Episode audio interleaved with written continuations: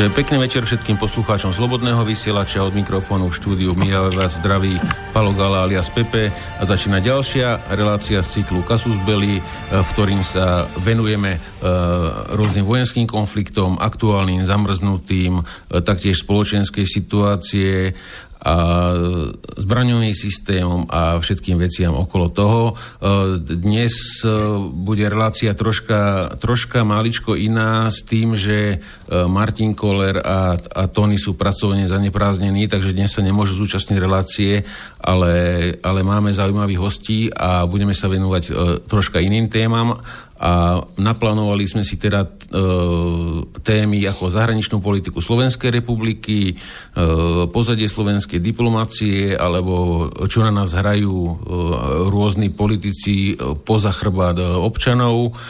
A potom na, na konci relácie sa pozrieme na havárie, havárie Boeingu MAX 8, e, e, v ktorom naposledy teda zahynuli aj, aj, aj a, a, a, rodinní príslušníci jedného z politi- slovenských politikov. Od niekoho z hostí išiel strašne nepríjemný zvuk, teraz neviem od koho, ale asi pravdepodobne Peťo tam niečo robí, tak pozri sa prosím ťa na to, lebo to dosť zúčalo. Není to odo mňa, Není to odo mňa, počul som ho ja. tak potom neviem, ale dúfam, že, že už, že sa to už nebude opakovať. Áno.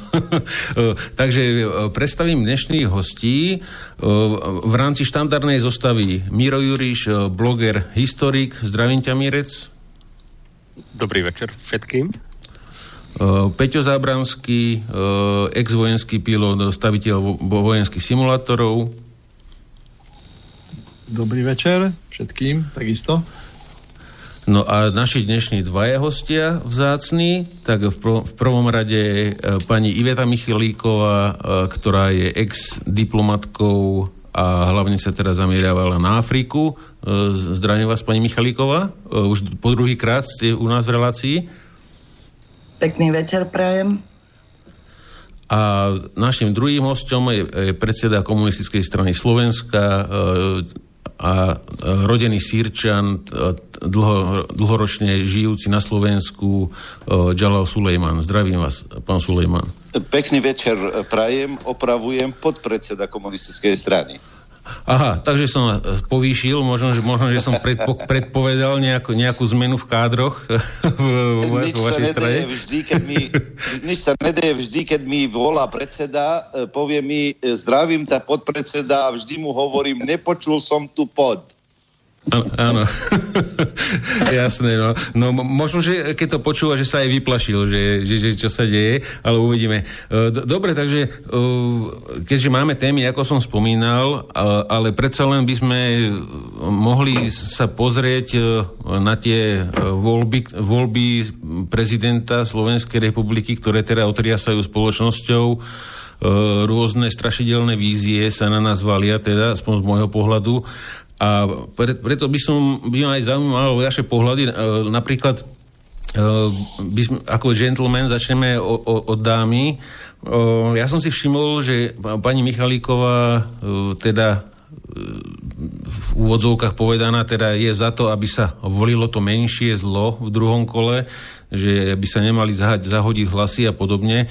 Tak skúste nám to nejak nastíniť, že, že ako to vlastne e, myslíte s tým druhým kolom, lebo ja, čo teraz aj poznám ľudia, tak, tak nie sú vôbec nadšení, že by mali voliť teda nejaké menšie zlo alebo väčšie zlo, alebo, alebo 5 rokov dozadu e, tiež to bolo také, že ľudia volili teda menšie zlo Kisku a poznám ich veľmi veľa tých ľudí a e, sú hodne sklamaní z toho, že volili nie, že niečo dobré, ale proti Ficovi. Takže e, povedzte nám teda, ako to teda vidíte e, zo svojho pohľadu.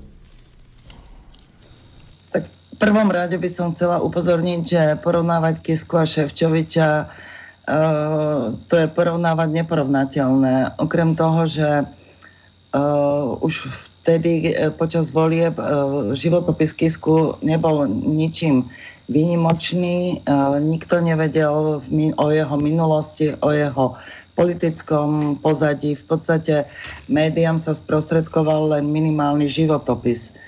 Kým za Marošom Ševčovičom je bohatá minulosť, a to diplomatická aj politická a v podstate jeho životopis je bez akýchkoľvek kaos alebo uh, spájaný, alebo bez akéhokoľvek spájania s nejakým uh, pozadím. V podstate je to dlhoročný diplomat, ktorý posledné roky pôsobil v Európskej komisii vo viacerých uh, funkciách. Myslím, že pod, pôsobil vo funkcii pre spotrebiteľov, niečo podobné a teraz poslednú dobu pôsobil uh, v komisii pre energetiku. E, takže toto by som určite neporovnávala a tiež by som nenazvala Maroša až Ševčoviča až takým zlom. Nie je to takto. Skôr by som to nazvala, nie je to asi ideálny kandidát pre ľudí, ktorí očakávali uh-huh. výraznú zmenu alebo niečo, čo im slubuje Čaputová a nikdy nesplní. Ja by som Eh, Ševčovič je dosť vyrovnaný kandidát, má jasné priority, rodinné, tradičné a mm, nemá taký bombastický prejav, takže to je asi niečo, čo veľmi voličov neoslovilo. Ale zase na druhej strane, eh, tak trošku som si aj pozrela, niektorých, viete, ono sa veľmi nehovorí o tom, o, o výsledkoch Eurokomisie a o vyjednávaní, ale teda prvom rade chcem upozorniť na to, že e, Ševčovič, neviem, kto si pamätá aj z jeho minulosti, e, Ševčovič mal celkom pozitívne zásluhy. V podstate hneď, keď nastúpil do Európskej komisie, to bolo myslím v 2014, tak bolo pomerne veľké halo v novinách v médiách kvôli tomu, že Ševčovič navrhoval zníženie administratívy, e, byrokracie počtu pracovníkov v Eurokomisii a, znižoval, eh, a navrhoval znižovanie ich miest a nákladov.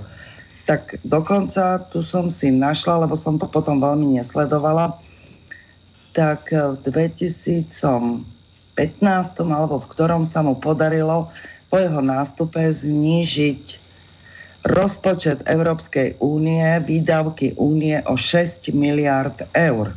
Takže nebolo to až také neúspešné, hej. Uh-huh. No, takže to bol taký jeho prvý. Uh, aby som, ja mu nerobím kampaň, aby ste ma správne pochopili. Uh, a nikdy by som ho nevolila, ale porovnávam teraz, ako ste vypovedal, že menšie zlo Kiska, tak za Kiskom nestálo nič. Za Ševčovičom sú tieto pozitívne veci. Ale čo je teda hlavné? čo je hlavné a to vieme asi všetci. Uh, vieme, koho reprezentuje Čaputová a aké hodnoty reprezentuje. A z môjho pohľadu Ševčovič sa jasne vyhradil voči určitým prioritám progresívneho Slovenska, ktoré vlastne Čaputová reprezentuje a jednoznačne odmieta migráciu, LGBT, manželstva a adopcie, a je za zachovanie tradičnej, konzervatívnej rodiny. To sú podľa mňa pre konzervatívneho voliča dosť dôležité. Aj keď o tom nehovorí vášnivo, plamenisto, ale stojí za tým už len tým, že takúto rodinu má. No otázka je, či to hovorí kvôli voľbám, alebo či, či by také niečo vypustil z úzda teda um, mimo nejakej kampane. No. Vy, no, vy, vy ste spomínala, že ste ho poznala, oso- že ste ho osobne poznala. Alebo teda no, ja pro- profesionálne. Ja som ho poznala ako generálneho riaditeľa bilaterál- sekcie bilaterálnej spolupráce. A v tom uh-huh. čase uh, bol veľmi ľudský a čo teda nemôžem povedať o veľa pracovníkoch alebo nadriadených alebo generálnych riaditeľov ministerstva. Ale v tom čase bol jeden veľmi príjemný Ehm, a naozaj ľudský riaditeľ a už aj keď išiel, mal takú rozlúčku s nami, kde nám objasňoval ako svojim kolegom, nám objasňoval svoje priority a držal sa ich. Takže toto je pre mňa taký slub za, alebo záruka, že Ševčovič by to mohol dodržať. Minimálne niektoré veci, ktoré slubuje. Zázraky robiť nevie nikto, ale slubuje ich každý. Takže ako osobne ho osobne by som povedala, že bol Ševčovič charakterný človek. Takže asi toľko k jeho osobnosti a potom ešte by som chcela povedať, neviem, či si všetci tí odporcovia druhého kola volieb uvedomujú, že každý prepadnutý hlas bude patriť Zuzane Čaputovej. A tým, čím viac percent dostane, tým jej to dáva väčšiu legalitu v príjmaní e, či už zákonov, alebo medzinárodných dohôd, alebo dokonca aj migrácie, pretože vždy sa bude ohradzovať za mnou bolo 60 alebo 70% voličov.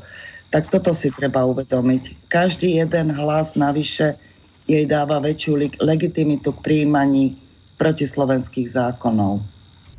Hmm. OK, pokiaľ by to bolo zatiaľ na začiatok všetko od vás, tak uh, chceli by ešte chalani reagovať a potom by sme dali slovo pánovi Sulejmanovi, uh, aký je jeho pohľad teda na, na túto vec. Takže chcel Miro reagovať a takisto aj Peťo. Tak e, ja tak e, stručne, že v podstate ľudia moc nepoznajú, že ako sa hlasuje treba z Európskej komisii.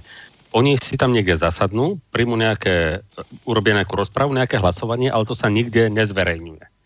A rozhodnutie tej komisie sa dáva von ako celok. Ja som sa snažil nájsť po internete, ako pán Ševčovič hlasoval pri jednotlivých takých tých citlivých otázkach, ako je migrácia a podobne nedá sa to dohľadať, pretože oni to nezverejňujú proste jednotlivé postoje komisie. Dá sa to aj pochopiť, že prečo to robia takto a celku to aj chápem. V podstate, čo, lebo aj pán Ševčovič je označovaný ako promigračný a takto, pretože bol pri tých rozhodnutiach, ale uh, ja tam vidím jeden veľký rozdiel medzi pánom Ševčovičom a pani Čaputovou. Tak uh, stavať e, dom, hej, nazbierate si peniaze alebo si ta, sa niekde zadlžíte, no. Dáte stavať dom učňovi, ktorý ešte nikdy nič nepostavil, ktorý len tvrdí, že jak, jak ho to baví, jak on bude stavať tie tehly, alebo si nájdete majstra, ktorý teda už niečo postavil a po ktorom vidíte, že tie stavby nie sú proste dokazané. Aj to Slovensko je taký nejaký náš dom a v prípade, že by aj pán Ševčovič a pani Čaputová zdieľali rovnaké názory, čo si myslím, že nezdieľajú, aj v tom prípade by bol pán Ševčovič, ktorý už prešiel e, tými rokmi v tej Európskej komisie, ktorý vie všetko, ktorý vie, e, vie, že keď poviem A, že, že dôsledku bude B, hej, že pozná ten vzťah príčina následok, bude pre Slovensko vždy lepším prezidentom ako nejaká multikultúra, e, snílka multikulturálneho utopizmu, Čaputová, lebo ja to viem, ja to berem asi takto, tak ľudovo to poviem, hej. Keď Brusel zakričí, zoberete 100 tisíc, Čaputová sa bude byť do hrudníka, že zoberieme 200 tisíc. Ševčovič povie, no ale aj, viete čo, neskúsime len 50, lebo nemáme na to, hej. Takto ich ja vnímam ako subjektívne, ako človek a tu bolo na začiatku povedané, že sa venujem tak amatérskej histórii a takým veciam. No. Také zjavy, ako je Kiska Čaputová, takých tie dejiny nepriniesli veľa. Vždycky tí ľudia museli niečo za sebou mať, aby sa dostali na nejako čelo tej spoločnosti, aj keď e, pozitívne alebo negatívne, ale museli si to nejako vypracovať. To, až táto digitálna doba prináša mená ako Kiska, Čaputová, Macron, kedy tomu dot, okolo toho dotyčného dokážu urobiť takú vatu, že tí jednoduchí e, ľudkovia, ktorí sú teda nemajú z nejakých príčin čas alebo schopnosti alebo záujem si premysleť tie veci do detajlov, tak ona je slušná, ona je nekonfliktná, ona je taká a hen taká, no ako keby v dobe, kde sa pomaly jedná o našu existenciu a určite sa jedná o náš blahobyt, tak bola nekonfliktnosť tou hlavnou ako atribútom, ktorý by mal politik mať. No tak daj druhému všetky svoje peniaze a budeš nekonfliktný. Ako to nie je problém a ja som bol veľmi prekvapený, až tak nemilo prekvapený, keď som sa stretával s aktivistami Čaputovej a tlačili za mňa, prečo ju mám voliť že jaké argumenty to boli. Možno, že tí ľudia, keby sami seba počuli o rok, tak sa budú za seba hambiť.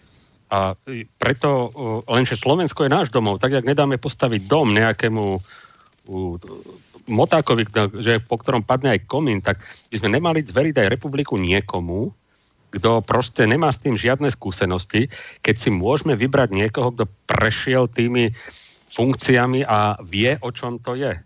To je asi všetko z mojej strany. A Miro, by som ťa doplnil, že tu repu- o nejakej republike tu nikto nehovorí, tu sa hovorí o tejto krajine stále v médiách, lebo toto je krajina nejaká, a nevieme, či ešte svojprávna, ale chcel ešte, ešte mal na vás e, pani Michalíková ešte otázku Peťo a potom by sme dali slovo Žalalovi. Áno. E, skôr, ako by som ja sa, sa trošku vyjadril tým voľbám, mám aj na pána e, Džalala Sulejmana aj na pani Michalíkovú otázku. Myslíte si, že Európska únia postupne salámovou metódou, kam sa vlastne posúva, e, je ju potrebné proste natvrdo zmeniť, alebo si myslíte, že taj, tento stav, kam to ide, je relatívne ešte v poriadku, kým sa to nezrúti niekam úplne inám, do nejakej fašistickej diktatúry, do, do nejakých spojených štátov európskych. Moja otázka je skôr v tom, či sa natvrdo netreba vrátiť, nemodifikovať Európsku úniu späť do e, skutočne rovnoprávnych e, partnerských vzťahov, malých aj veľkých, s právom VETA, o čo sa vlastne pokúšali e, na, naposledy buď v komisii alebo v parlamente zmeniť, aby už platila iba práva väčšiny, čo je obrovský problém. A jednoducho ako ďalej podľa vás, čo je správna cesta s Európskou úniou, pretože aj jeden, aj druhý kandidát sú tvrdo pro-európsky, nehovoriac pro-natovský. Takže potom po tejto otázke po odpovedaní by som ja ešte sa k tým voľbám chcel vyjadriť. Nech sa páči. Dobre, ak môžem. Uh-huh, nech sa páči. No, prvé kolo prezidentských volieb je za nami. Hlasy vlastenecké a Rizo pronárodné, nie nacionalistické pozor, nedokázali posunúť do druhého kola kandidáta, ktorý hlasne odmieta súčasný establishment. To je jasné. Dnes sme v takej situácii, keď je nevyhnutné sa uchýliť k zdravému rozumu. K dispozícii totiž máme kandidáta Smeru SD, tu je Ševčovič, ktorý hutne sítený materským mliekom bruselského byrokratického systému.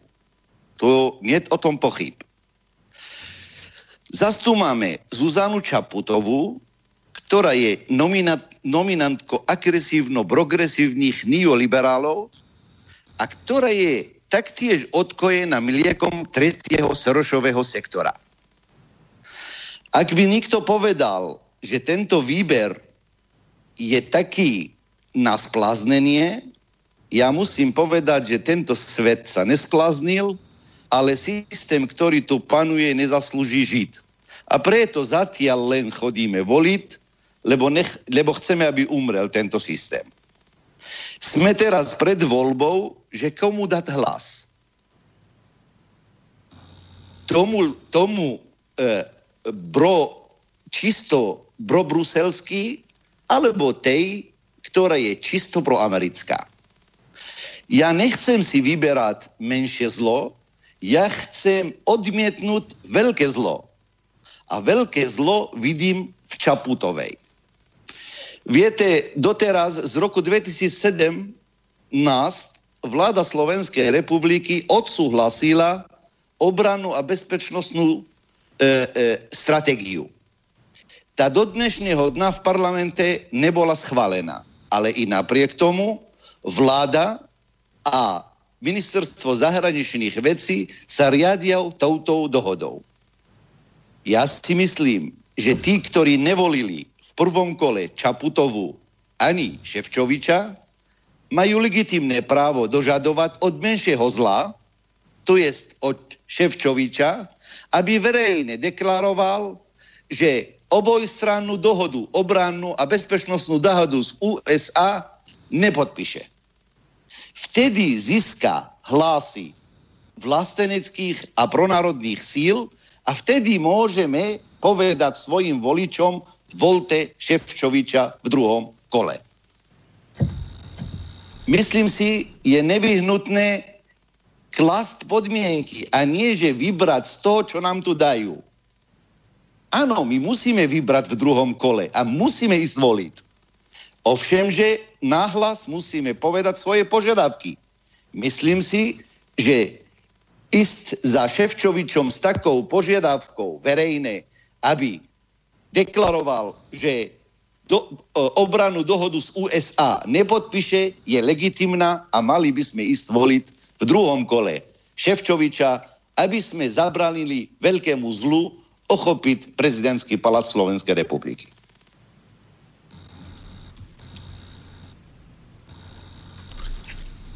A pani Michalíková, okay. nech sa páči. Uh-huh. Dobre, tak ja by som sa najprv vrátila, alebo teda najprv doplním pána uh, Sulejmana v tom, že uh, áno, my sme v pozícii klásť uh, otázky kandidátovi Ševčovičovi, ale neviem akým spôsobom, ak by táto relácia alebo ktorýmkoľvek spôsobom uh, by sa dostala k nemu tá výzva, pretože cez Facebook mu už tieto uh, otázky, táto otázka bola položená a neviem o tom, že by zatiaľ odpovedal. Uh, takže áno, som za to, aby ľudia vyvíjali tlak, tí, ktorí nie sú zablokovaní na Facebooku a tlačili ho k tej odpovedi. No a ešte sa vrátim k tej pôvodnej otázke, k tej Európskej únie. Európskej únii. Ja sa určite nestotožňujem rovnako asi ako väčšina Slovakov s, so súčasným stavom Európskej únie. Tá jednoznačne prerastá do bruselského diktátu. Takže toto rozhodne nie je Európska únia, akú sme chceli. A som proti nej. Nepáči sa mi to. A v takomto stave, ak by mala byť, ja osobne by som radšej vystúpila ale ešte stále verím, že nové voľby v máji môžu tento trend zmeniť. E, stále verím v to, že e, by sme mali voliť pronárodných voličov, ktorí by trvali a snažili sa o návrat e, pôvodnej myšlienky Európskej únie a to najmä hospodárskej spolu, spolupráce a teoreticky aj spoločných hraníc kvôli ekonomike. Ale som proti a nepozdáva sa mi a myslím si, že mám, máme všetci konkrétne e, dôvody odmietať e, centralizovanú Európu. Vieme, čo to znamená. Spoločný rozpočet, spoločné dane a tak ďalej. O tom by musela byť ďalšia debata. Takže takúto Európsku úniu v tejto podobe e, odmietame a odmietam a zrejme aj väčšina ľudí. Takže by bolo treba aj nejakým spôsobom, aj v tomto by som videla, uh, a ja som už aj Ševčovičovi túto otázku na jeho Facebooku, kým som nebola zablokovaná, položila a nedostala som odpoveď, aby nám odpovedal na to, či chce centralizovanú Európu alebo chce ponechať samostatnosť a zvrchovanosť jednotlivým štátom a vrátiť sa k pôvodnej myšlienke a to hlavne ekonomická spolupráca krajín Európskej únie. Za mňa Ďakujem. zatiaľ hm, Ďakujem. Ja by som len doplnil teraz za seba. E, mali sme tam dvoch majoritných pronárodných kandidátov a to je pán Harabin a pán Kotleba a jedného minoritného pán Švec. U pána Šveca si cením jednu vec, ktorý vyzval aj ďalších pronárodných kandidátov, aby sa stretli a spojili sa na nejaké stratégii, pretože e, ten stav, ktorý je dnes a ktorý, ktorý sme e, sa vyjadrili vlastne na našej stránke tak, že sme poďakovali aj Štefanovi, aj Marianovi, môžete si to prečítať na našej stránke Wars Online, akým spôsobom, sme ťažko prehrali. Považujem posledné tri teda posledné tri voľby a tie jedné už niekomu škrká elektrika, cap, cap, Mm, niekto zvláda. Niekto, a, neviem, niekto ako keby vyťahoval konektor z... z ja to nebudem. Ja som po Neviem, Jalal, neviem, či má sluchátka alebo nejaký roz, free. Roz, poču, počujem, rozhodne nič som nespravil. Aha, Dobre, nevadí, uvidíme, dúfam, že to pôjde. Mhm. Ďakujem. Uh, troje volieb, ktoré považujem za úplne najdôležitejšie za posledných, hádam, 25 rokov, prvé boli prezidentské, teraz budú eurovoľby a potom budú parlamentné voľby. A toto úplne rozhodne o tom, čo ďalej so Slovenskom bude. Pri prvých voľbách, to znamená prezidentských, sme ťažko pohoreli, pretože neboli schopní tí dvaja najdôležitejší sa dohodnúť čo považujem za obrovskú strategickú chybu. Môžu mať dôvody také, onaké, je to ťažká prehra a môžeme len spovzdáli sledovať, čo sa bude diať a to, čo navrhovala pani Michalíková, e, nejakým spôsobom vyvíjať tlak skromne cez Facebook a podobným spôsobom e, na Ševčoviča alebo na Čaputovu, to nemá vôbec význam aby nejakým spôsobom trochu urobil odklon a hlavne sa k tomu vyjadril, aby to nejakým spôsobom zmysel malo. Čiže my volíme dneska medzi katastrofálnym zlom a tak trochu menším katastrofálnym zlom. A budeme sa len dívať, čo tento prezident, ktorý z týchto volieb vlastne vyjde z druhého kola, bude vlastne robiť. E, naj, boli sme veľmi prekvapení, keďže sme komunikovali aj s ľuďmi z volebných komisí, kto všetko, kde všade volil Čaputovu z toho bohužiaľ s, s takým polovičným úsmevom a polovičnými slzami môžem konštatovať, že e, vždycky ten, koho tam vyšľú do, do tých volieb, toho kandidáta, má iba jeden výstrel. Najlepšie je, aby nič nerobil, aby sa vlastne nikde v politike ani nejak v podnikaní nezašpinil. Nevadí, že je nikto. Musí dobre vyzerať a musí pekne monotónne rozprávať o ničom minimálne 15 minút v kuse. Pani Čaputová, z toho, čo sme sa dozvedeli, e, bola na školení psychoretoriky, neviem presne, ako sa ten e, výraz odborne volá v Amerike, aby vedela rozprávať tak, aby to ľudí zaujalo a aby nepovedala nič dôležité, čím by sa mohla nejakým spôsobom kompromitovať. Takže e, pokiaľ vieme, tak volebný tým, alebo, alebo kto kreoval systém volieb pre Čaputovu, robil aj pre Trumpa, aj pre uh, aj pre tým pre, pre, pre, pre myslím, že pre Kisku. Takže toľko z hľadiska uh, kvality, kam sme sa posunuli. Uh, voliči počuli to, čo chceli počuť, videli, čo chceli počuť, myslím tých, tých jednoduchších voličov a keď mi potom rozprávali z komisí, že tá páčila sa nám, tá šumne rozprávala, tá sme ju nevolili, tá volili sme ju. A niektorí ľudia sa úplne chytali za vlasy, pretože tá znalosť spoločenského diania u väčšiny obyvateľov je úplne katastrofálna. Čo sa týka Ševčoviča, alebo... No, pardon. Čo sa týka Ševčoviča alebo Čaputovu, vnímam to aj ja tak, že je to o trošku menšie zlo, E, bol to človek, ktorý mal na starosti energetiku v Európskej únii. E, okrem iného to na Slovensku dopadlo tak, že z podpory e, zelených energií sa z toho stal ťažko oligarchický biznis a pre tých normálnych, ktorí sa do toho chceli zapojiť, ťažko zaplakali. Takže dneska, kde všade v západnej Európe sa dávajú príspevky na nákup vozidel na elektrický pohon, tak u nás ideme dotovať pumpy. Takže pre tých, ktorí mali šťastia si to nakúpili, alebo mali veľa peňazí a majú rôzne drahé modely Tesla, tak si budú môcť zadarmo tankovať. Takže takto asi vyzerá e, podpora z hľadiska energetiky. Neviem úplne presne, čo Ševčovi všetko v rámci tej energetickej bezpečnosti a energetiky ako takej v Európskej únii urobil, ale nejako som nepocítil, že by to malo nejaký kladný dopad. Skôr naopak. Na Slovensku vznikol nový zákon, čo sa týka pripojiteľnosti energetických zdrojov a je to oveľa horšie, ako to bolo predtým. A v podstate naše sieťové odvetvia alebo firmy ovládli čisto oligarchické skupiny a robia si na Slovensku, čo chcú. V rámci Smeru, kde, kam patrí vlastne aj Ševčovicu, vnímam dve, dve vetvy.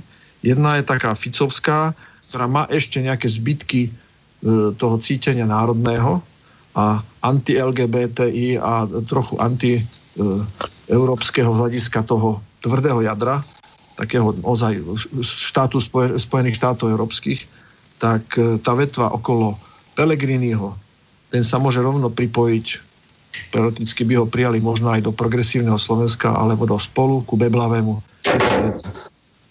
Vyznieva to, že to ide týmto smerom, čiže nevieme, čo spraví Roskov v smere, E, aj čo sa týka politiky potom následne po voľbách prezidenta a najmä po parlamentných voľbách. Takže je táto situácia v rámci smeru ako takého veľmi nejasná.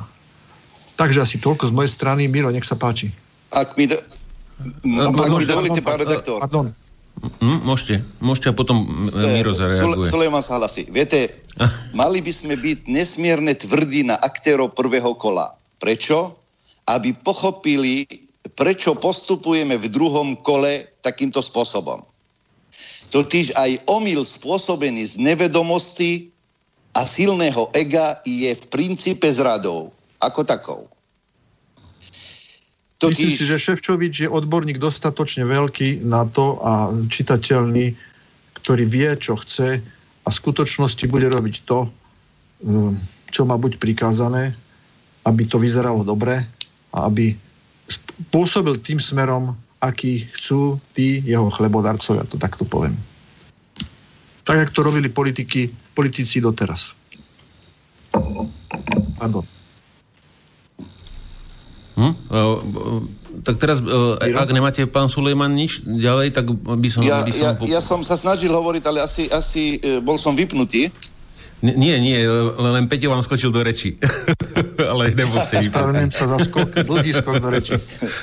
Viete, e, tvrdím, že, že musíme byť naozaj tvrdí na, na tých, ktorých sme nejakým spôsobom volili z vlasteneckých, z pronárodných hodnot a podobné.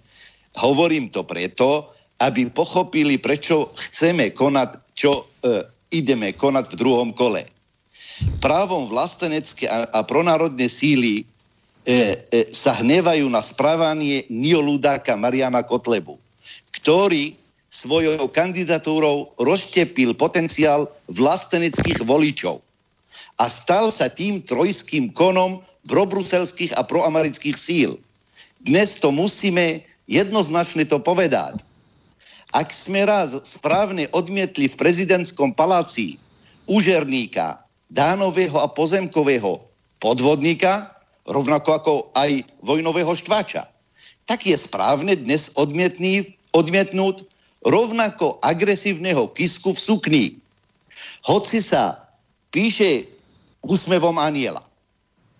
Ak sa nezjednotíme a neodne, neodmietneme Zuzanu Čaputovú, tak budu, bude rusofebný kurz, odchýlenie sa od politiky ve štvorky a promilitantných provokácií nasledovať počas budúcich piatých rokov.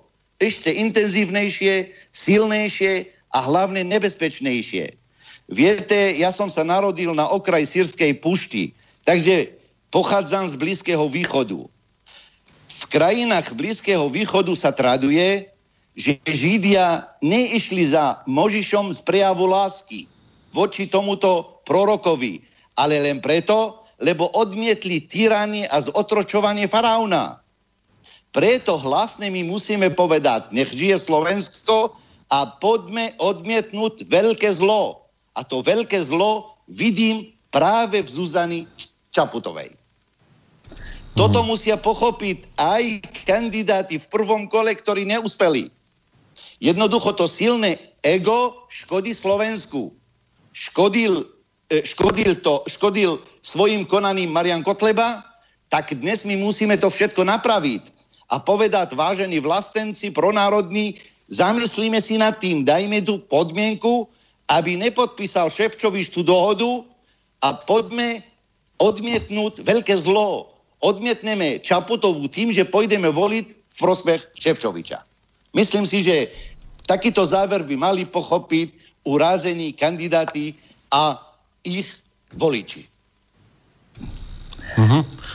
Možno by som len doplnil, môžete sekundičku, len, len chcel ešte Míro zareagovať ohľadne toho spájania a potom, potom vám dám slovo. Ja poviem len perličku, ja som išiel normálne do kolien u mňa v rodine, uh, mi povedala jedna pani, že ona volila Čaputovú, lebo je to žena. Uh, to bol argument do boja a naozaj, naozaj som, som bol e, konsternovaný. Ale e, Miro, chcel si k tomu ešte spájaniu a, a ako, ako ste hovoril, pán Sulejman, ono tie ega e, nie sú iba u Kotlebu. Štefan Harabín urobil tiež obrovské chyby a veľa vecí v tej kampani z môjho pohľadu by sa dalo spraviť o mnoho lepšie a ináč to mohlo vyznieť, ako to vyznelo, by som, by som povedal. Ale dám teraz slovo tomu Mirovi a potom pôjdeme k pani, pani Michalíkovej. Jedna taká poznámka k Zuzane Čaputovej, lebo tu odnelo, že je proamerická. Ja s tým e, ako nesúhlasím celkom, pretože America First e, určite nie je heslom. Možno ešte by teda Afrika First bola jej heslom, keby len nesmiete byť búr, e, teda pôvodom Holandian z Južnej Afriky. Hej. Ona myslím, že s Trumpom má veľmi málo spoločného silne pochopím, že oni dvaja by sa niekedy stretli a ak by sa stretli, že sa nebudú iba zdvorilostne na seba usmievať a v duchu by navzájom jeden druhého kopli najradšej do zadku. Čiže ja by som netvrdil, že Zuzana Čaputová je proamerická. Zastupuje určité americké elity, ale rozhodne nie Ameriku. Potom, čo sa týka toho Mariana Kotlebu, e, je to dneska ešte plné emócií a týmto svojim názorom teda nenachádzam veľa súhlasu, keď ho niekde prednesem, ale podľa môjho názoru by bola hlúposť, aby Kotleba vzdal. Ešte teoreticky mohol zamanevrovať v čase volebného moratória, ale bol by to veľmi riskantný manéver a poviem prečo hlúposť. Keď vzdal Mistrik, tak eh, v tej chvíli na Zuzanu Čaputovú sa uprela všetka pozornosť alternatívy, začalo sa riešiť všetko možné od jej milencova krížom, krážom a fakt, ak ju vtedy niečo zachránilo, tak to, že mala pod jej štáb, mal pod rukou cenzúru na Facebook, že dokázali množstvo tých ľudí, ktorí tieto veci postovali ďalej zablokovať. Čak, tak, také blokácie, ak boli posledné tri pred voľbami, to ja si nepamätám na Facebooku, také stovky, možno aj tisíce ľudí. Marian Kotleba tým, že nevzdal, tak istým spôsobom Štefana Harabina istil, že tá palba nebola na neho taká veľká, ale bola rozložená na dva ciele, plus e, tí mainstreamoví mágovia vedeli, že odoženú voličov jednému, tak na ženu druhému. Tamto, v tomto smere to bolo v e, poriadku. E, Marianovi Kotlebovi zobral možnosť vzdať kandidatúry samotný Štefan Harabin. A to keď po e, vzdaní sa mistríka označil mistríka tak, ako ho označil, to nejdem naťahovať čas, aby a v podstate povedal, že ten, kto vzdáva kandidatúru, že narúša súťaž a do zápasu sa nechodí s tým, že by sa vzdával, vzdával zápas a podobne v prospech iného súpera. A tak. No a ako by vyzeral Marian Kotleba, keby to ešte po tomto vystúpení Štefana Harabina spravil. To bolo tak 10 dní dovolie. V podstate, ak ani jeden z pronárodných kandidátov nedokázal preskočiť toho druhého v poradí, tak o čom sa potom bavíme? Veď keby Štefan Harabil, Harabín postúpil do druhého kola vďaka tomu, že Kotleba sa vzdá svojich hlasov, veď by bol 30. alebo kedy 29. to je, veď by ho Čaputová roztrhala na Frankfurce. V podstate, keď on nedokázal preskočiť Maroša Ševčoviča v prvom kole a preskočil by ho len za pomoci Kotlebových hlasov, tak z koho by mobilizoval svojich ďalších voličov? To proste matematicky nevychádza. Slniečka schváli, dnes slavia svoj úspech. Bol to tvrdo odmakaný úspech, množstvo peňazí, dobre pripravená kampaň, kde boli teda všetky médiá poplatné. Mňa osobne nikto nepredsvedčí, že čo boli otázky v diskusii, že pani Čaputová vedela dopredu, aké otázky dostane ostatní kandidáti. Nedostali, to ja som tam vypozoroval, je to môj názor. Možno by tie médiá protestovali, že to určite tak nebolo, ale ja som to tak vnímal ako divák. Podľa tých reakcií bolo teda na druhej strane pr- prvýkrát bolo v masovom meradle nasadené, jak by to nazval, strategické bombardovanie superových pozícií. To ešte v týchto voľbách tak nebolo. Bolo x zrušených a, za- a zakázaných kotlebových mítingov. Bolo x e, množstvo ľudí, ktorí nepostovali na Facebooku v súlade s očakávanie Čaputovej volebného štábu a nemuseli to byť ani vulgárne, ani rasistické, ani nejaké fašistické príspevky. Proste nesúhlasil Čaputovou blok, jak ja som dostal. Presne, keď jak sa zavreli volebné miestnosti, tak tej chvíli mi blok skončil. Takže to bolo za tým účelom. Čiže ona vedela nielen cez médiá dávať svoje veci, ona vedela bombardovať spojenia, teda e, komunikácie protivníka, bolo to ako tvrdo odmakané, tvrdo vypracované, bolo to drahé a dneska tvrdiť, že Kotleba mal vzdať, e, nie je to celkom realita. Ak by vzdal, nič by to nevyriešilo. Pán Harabin by možno ešte 10 dní mohol vystupovať v televíziách, ale takisto by ho na konci čakal debakel, jak hrom, pretože už by nemal odkiaľ doplňať svoje e, stavy. Ešte čo sa týka v jeho kampani, tak ja som bol na jeho mítingu v Jablonici, bol som na jeho mítingu v Nitre, musím povedať, oba mítingy veľmi dobré, ale v tých televíznych diskusiách o, na ten politicky neskúsený, bežný volický priemer poznám v našom meste x ľudí, ktorí chceli voliť Harabína a po tých diskusiách e, sa rozhodli voliť Mariana Kotlebu. A teraz e, neviem povedať, lebo to je otázka dohadov, čo by sa dialo, keby oni tam toho Mariana Kotlebu nemali. Či by to aj napriek tomu hodili Štefanovi Harabinovi, či by na voľby nakoniec nešli, či by to hodili Maročovi Ševčovičovi, to už neviem, to už sú dohady. Ale v mojom okolí zhruba, čo som ja poznal Harabinových voličov, po prvých televíznych diskusiách, hlavne po tej nedelnejšej, polovica po, od, odišla ku Kotlebovi a za to Marian Kotleba naozaj nemôže. Všetko odo mňa prepína. Miro, ja by som doplnil Mich- jednu vec k tomu. Že... Lebo pani, pani Michaliková chcela reagovať, Peťo. A? Pardon. Tak, počujem, počujeme sa, pani Michaliková? Áno, počujem. Ja som len chcela hmm. doplniť, zatiaľ ste aj stihli ma predbehnúť a viac menej všetko povedať, ale ešte by som chcela k tomu, k obidvom kandidátom, teda najsilnejším povedať, a to, alebo všetkým kandidátom, možno by naozaj tam bolo dobré, keby sa boli dohodli a nejakým spôsobom asi spolupracovali, aby sa jeden z nich, a teraz nebudem hovoriť ktorý, hej, ale mne najviac vadilo to, že ani jeden nebol ochotný v prospech nás spolupracovať a to ma sklamalo, hej.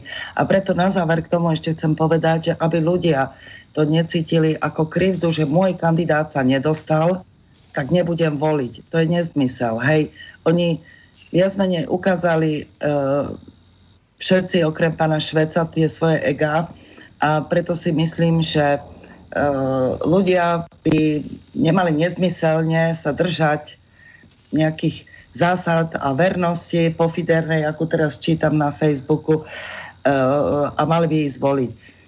Lebo ani títo kandidáti nespolupracovali preto, aby jeden z nich sa dostal do toho druhého kola. To je môj názor. Mm. Ešte, ešte chcel na sekundu Miro doplniť niečo?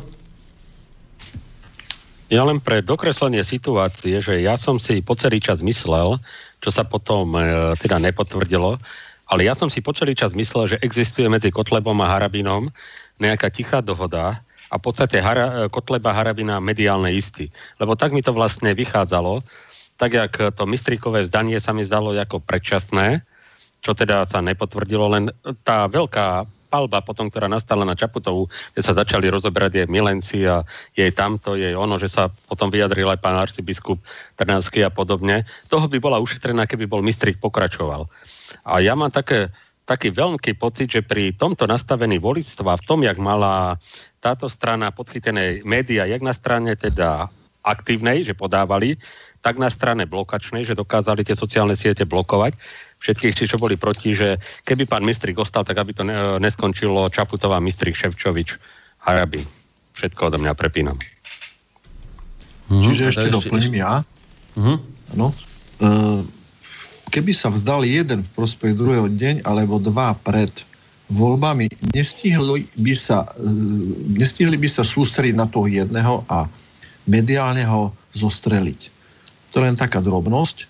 Neskôr vadí to, ako povedala pani Michaliková, že nie sú schopní ani jeden, ani druhý spolupracovať v prospech voličov. Pretože Harabinovci boli väčšinou starší ľudia, stredná generácia. Kotlebovci boli viac mladšia generácia. To znamená, celé spektrum by pokryli obidvaja dohromady, pokiaľ by jednoducho boli schopní spolupracovať. A vadí mi tá jediná vec. Neschopnosť spolupracovať. Výsledok je prehra. Aj keby sa dostal do druhého kola, hoci ktorý z nich, a prehral by, považujem to za hrdú záležitosť.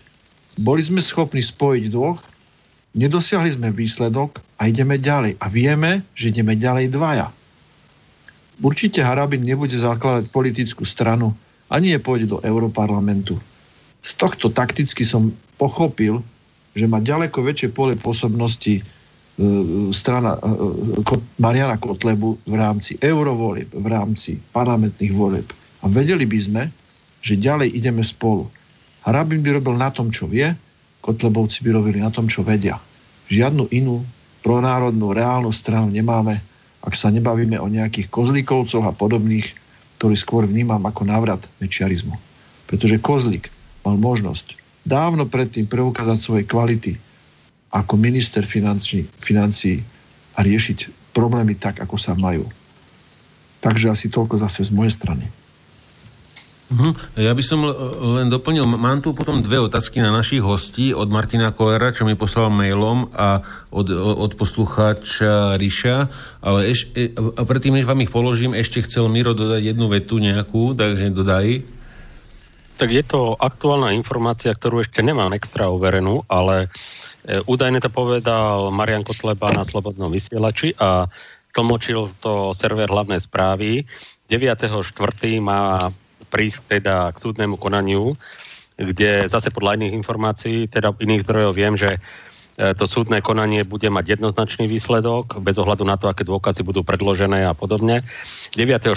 by mal naštartovať proces, ktorý zakáže ľudovú stranu na Československo e, a ide o to, že ľudová strana naše Slovensko sa nesmie zúčastniť volie do Európskeho parlamentu. Uh-huh. Zaujímavé. Ty kokso. No, systém, systém kope, ako vie, e, takže e, poďme sa pozrieť na tie otázky. Tak e, prv, prvá by bola pán Sulejman na vás aj teda na, na pani Michalíkovú a jeho by zaujímalo, aké sú podľa vás bezpečnostné dôsledky pre, pre Slovensko v prípade teda víťazstva Čaputovej a, a Ševčoviča, aký, aký by v tom bol rozdiel teda a aký by bol rozdiel teda aj v e, nejakom znížení ďalšej suverenity, pokiaľ teda ešte nejakú vôbec máme. Takže to by bola prvá a potom vám dám druhú. No, ja by som povedal, že e, e, na Čaputovu nie dosah. To znamená, e, nie cíla, ktorá by dokázala korigovať jej e, správanie sa. E, Ševčovič dá ešte korigovať jeho správanie cez stranu, ktorá ho nominovala konec koncom a tu je strana Smer. Myslím si, že Čaputová je ešte radikálnejšia ako samotný Andrej Kiska. To znamená, to, čo sa nedohodlo, nestihlo za účinkovanie, účinkovanie Andreja Kisku, e, chcú to dovršiť počas e, počas prezidentovania Čaputovej. Preto Američania trvajú na tom a liberálne síly, aby Čaputova sa stala prezidentkou. Totiž podpis obojstrannej obrannej dohody so Spojenými štátmi americkými je niečo neobyčajné, pretože to bude znamenať prítomnosť amerických vojakov na našich leteckých základnách. A vytvoriť takúto atmosféru silnú, aby k, tejto, k tomuto podpisu došlo, potrebujú hlavu štátu a potrebujú Čaputovu. A v tom je strata e, suverenity Slovenskej republiky. Strata suverenity tiež sa stane tým, že keď budeme prekývať Bruselu, čo bude len chcieť, týmto spôsobom odovzdávame ďalšie moci, Sloven- moci ktoré má Slovenskej republiky do rukách, do rukách Bruselu. V tom vidím túto najväčšiu hrozbu, ktorá nás čaká v prípade, ak Čaputová dostane na úrad prezidenta. Ja musím povedať naopak, keby, keby doktor Harabín sa dostal do druhého kola, ten priestor Breného je oveľa otvorenejší ako dnes má Čaputová. Koniec koncom Čaputová je limitovaná do 48 z toho, čo my máme. Pretože má hlasy od Vugara, môže ísť na maximum a hlasy od Mikloška. Iné hlasy už nie sú. Preto jednoducho ten, tie, tie militantné noviny, akým je denník N a, a e, ostatné majstri už išli smerom ku tej časti obyvateľstva, ktorá nechodí voliť. Lebo iba tam dokážu nahnať jej určité percenta, aby mohla vyhrať. Ona je obmedzená. Práve, keď drátate akokoľvek ona nemá kam rásť. To, že v prvom kole mala 40%, to, to, je, to je ohromné na 3 minútky. Ale keď si zratáme 1 plus 1, tak jednoducho zistíme, že je ona obmedzená. Ona to dnes dokonca, dnes nemá isté. Kdeže?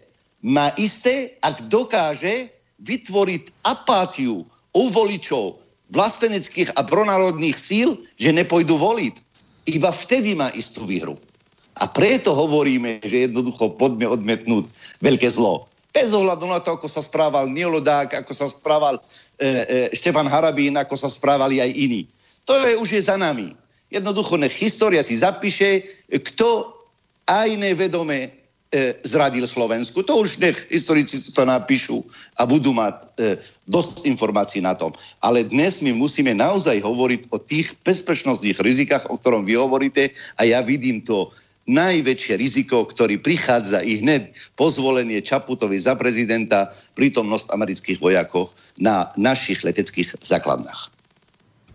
Uh-huh. No, Doplnil by som Žalava.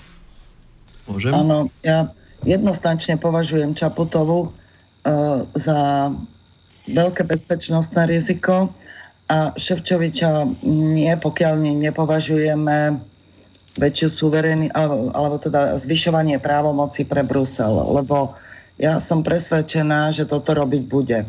Ale čo sa týka Čaputovej, ona je priamým ohrozením a to práve preto, že zastupuje, ako tu bolo povedané, záujmy amerických skupín a medzi nich zrejme patria aj zbrojárske. Takže e, určite nie Trump a nepochybujem o tom, že podpisom e, dohôd, o ktorých sa teraz práve rokuje a hovorí, dohody o obrannej spolupráci a dohody o základňách, ktoré boli v podstate, ktoré sú vlastne v pozadí tej zmluvy, tak to je pre nás e, jednoznačne väčšie zlo a toto musíme odmietnúť. Takže Čaputová. Uh-huh. Uh, má, mám tu ešte nejaké reakcie, Viete, pán redaktor, ale... Pán redaktor, uh, ďalšie, pán redaktor, ďalšie riziko, ďalšie riziko spočíva v tom, že dnes Čaputová hovorí o Rusku ako, ako, ako náš uhlavný nepriateľ, tak ide po šlapajach toho, toho užerníka. Toto Mareš Ševčovič to nepovie nikdy, ani to nepovedal. Bez ohľadu na to, toto je obrovské riziko, to je, to je, to je, ne, to je bre, bre, životné istoty slovenských občanov je nebezpečné. Uh-huh. Uh, dal by som informáciu pre poslucháčov, telefónne číslo do nášho štúdia. Mi dneska pravdepodobne outúčko buď zrušilo alebo nejak obmedzilo, takže v prípade, že by ste chceli reagovať telefonicky, je možné volať cez aplikáciu WhatsApp na to číslo, ale štandardným celulárnym sa teda nedovoláte, ale ak, ak máte WhatsApp, s tým by ste sa vedeli k nám do štúdia dovolať. A potom e, nám napísal nám e, Lubo, že by teda chcel počuť aj názor pravice, že, že, že e, asi v tom zmysle, že zatiaľ počujem uprednostňovanie Ševčoviča ako nominanta Smeru od lavice, čo je prirodzené, ale keďže reálnu opozíciu dnes tvorí skôr konzervatívna pravica, chcem počuť aj pravicové stanovisko, ak sa tam niekto cíti byť takto orientovaný z dnešných hostí, alebo teda kolegov. Uh, neviem, či by ste chceli na to reagovať? Tak ja neviem, ja sa nepovažujem za pravicu, ale skôr za konzervatívnu. Takže An. asi tak. Ale, ale v prípade teda, pokiaľ chcete reagovať, môžete písať na cb.slobodnyvysielač.sk alebo na stránke cez to zelené tlačidlo. Prípadne môžete aj volať, ale čisto len cez WhatsApp na telefónne číslo štúdia Mijava. A, a Peťo Zabranský by chcel ešte niečo doplniť, aj Miro. Takže môžete chalani a potom by sme išli na tú ďalšiu otázku, čo tu mám.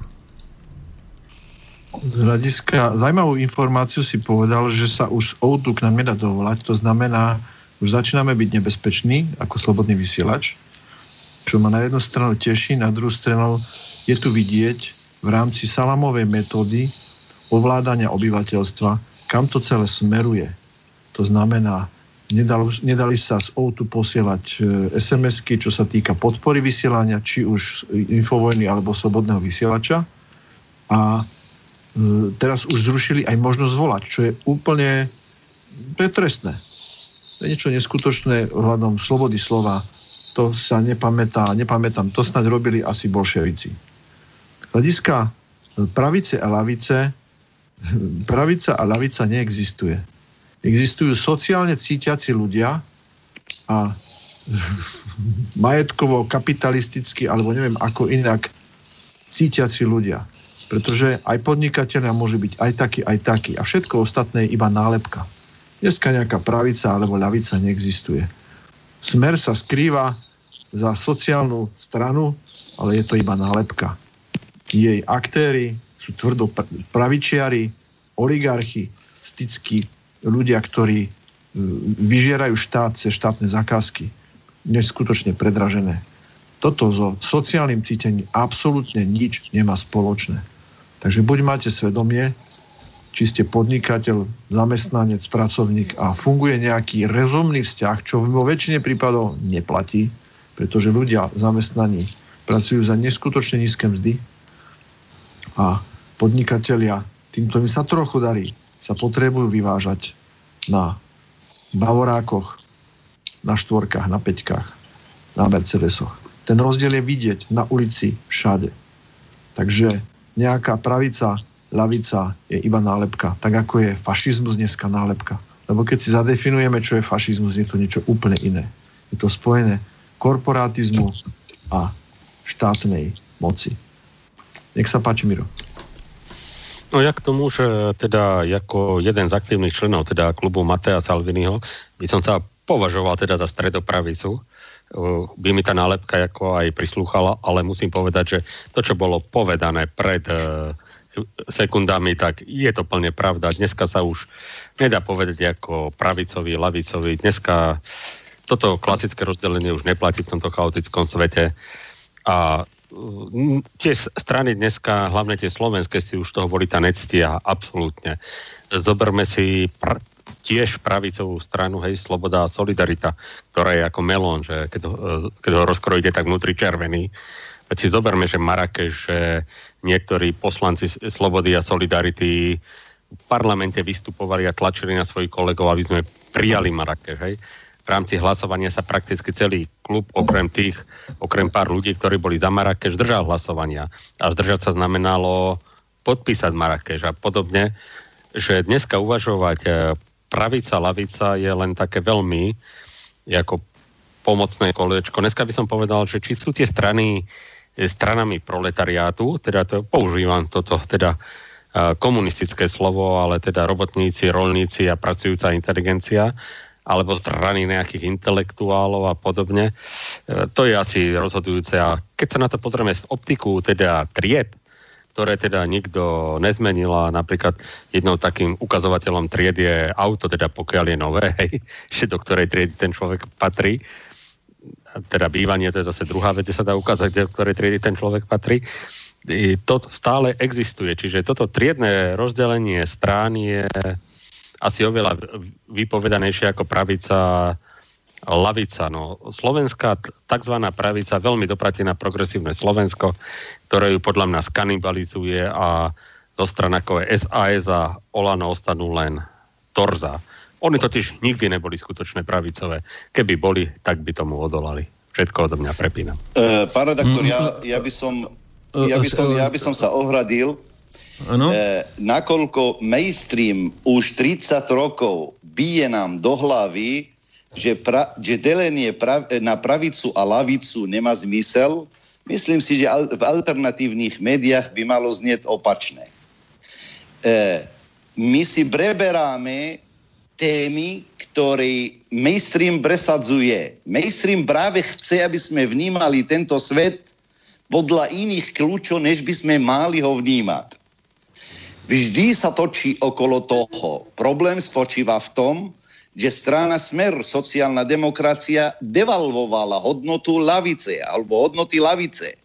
Viete, ak sa ma opýtate, čo majú sociálni demokrati s, s, s hodnotami lavice, ja musím vám povedať, nič nemajú.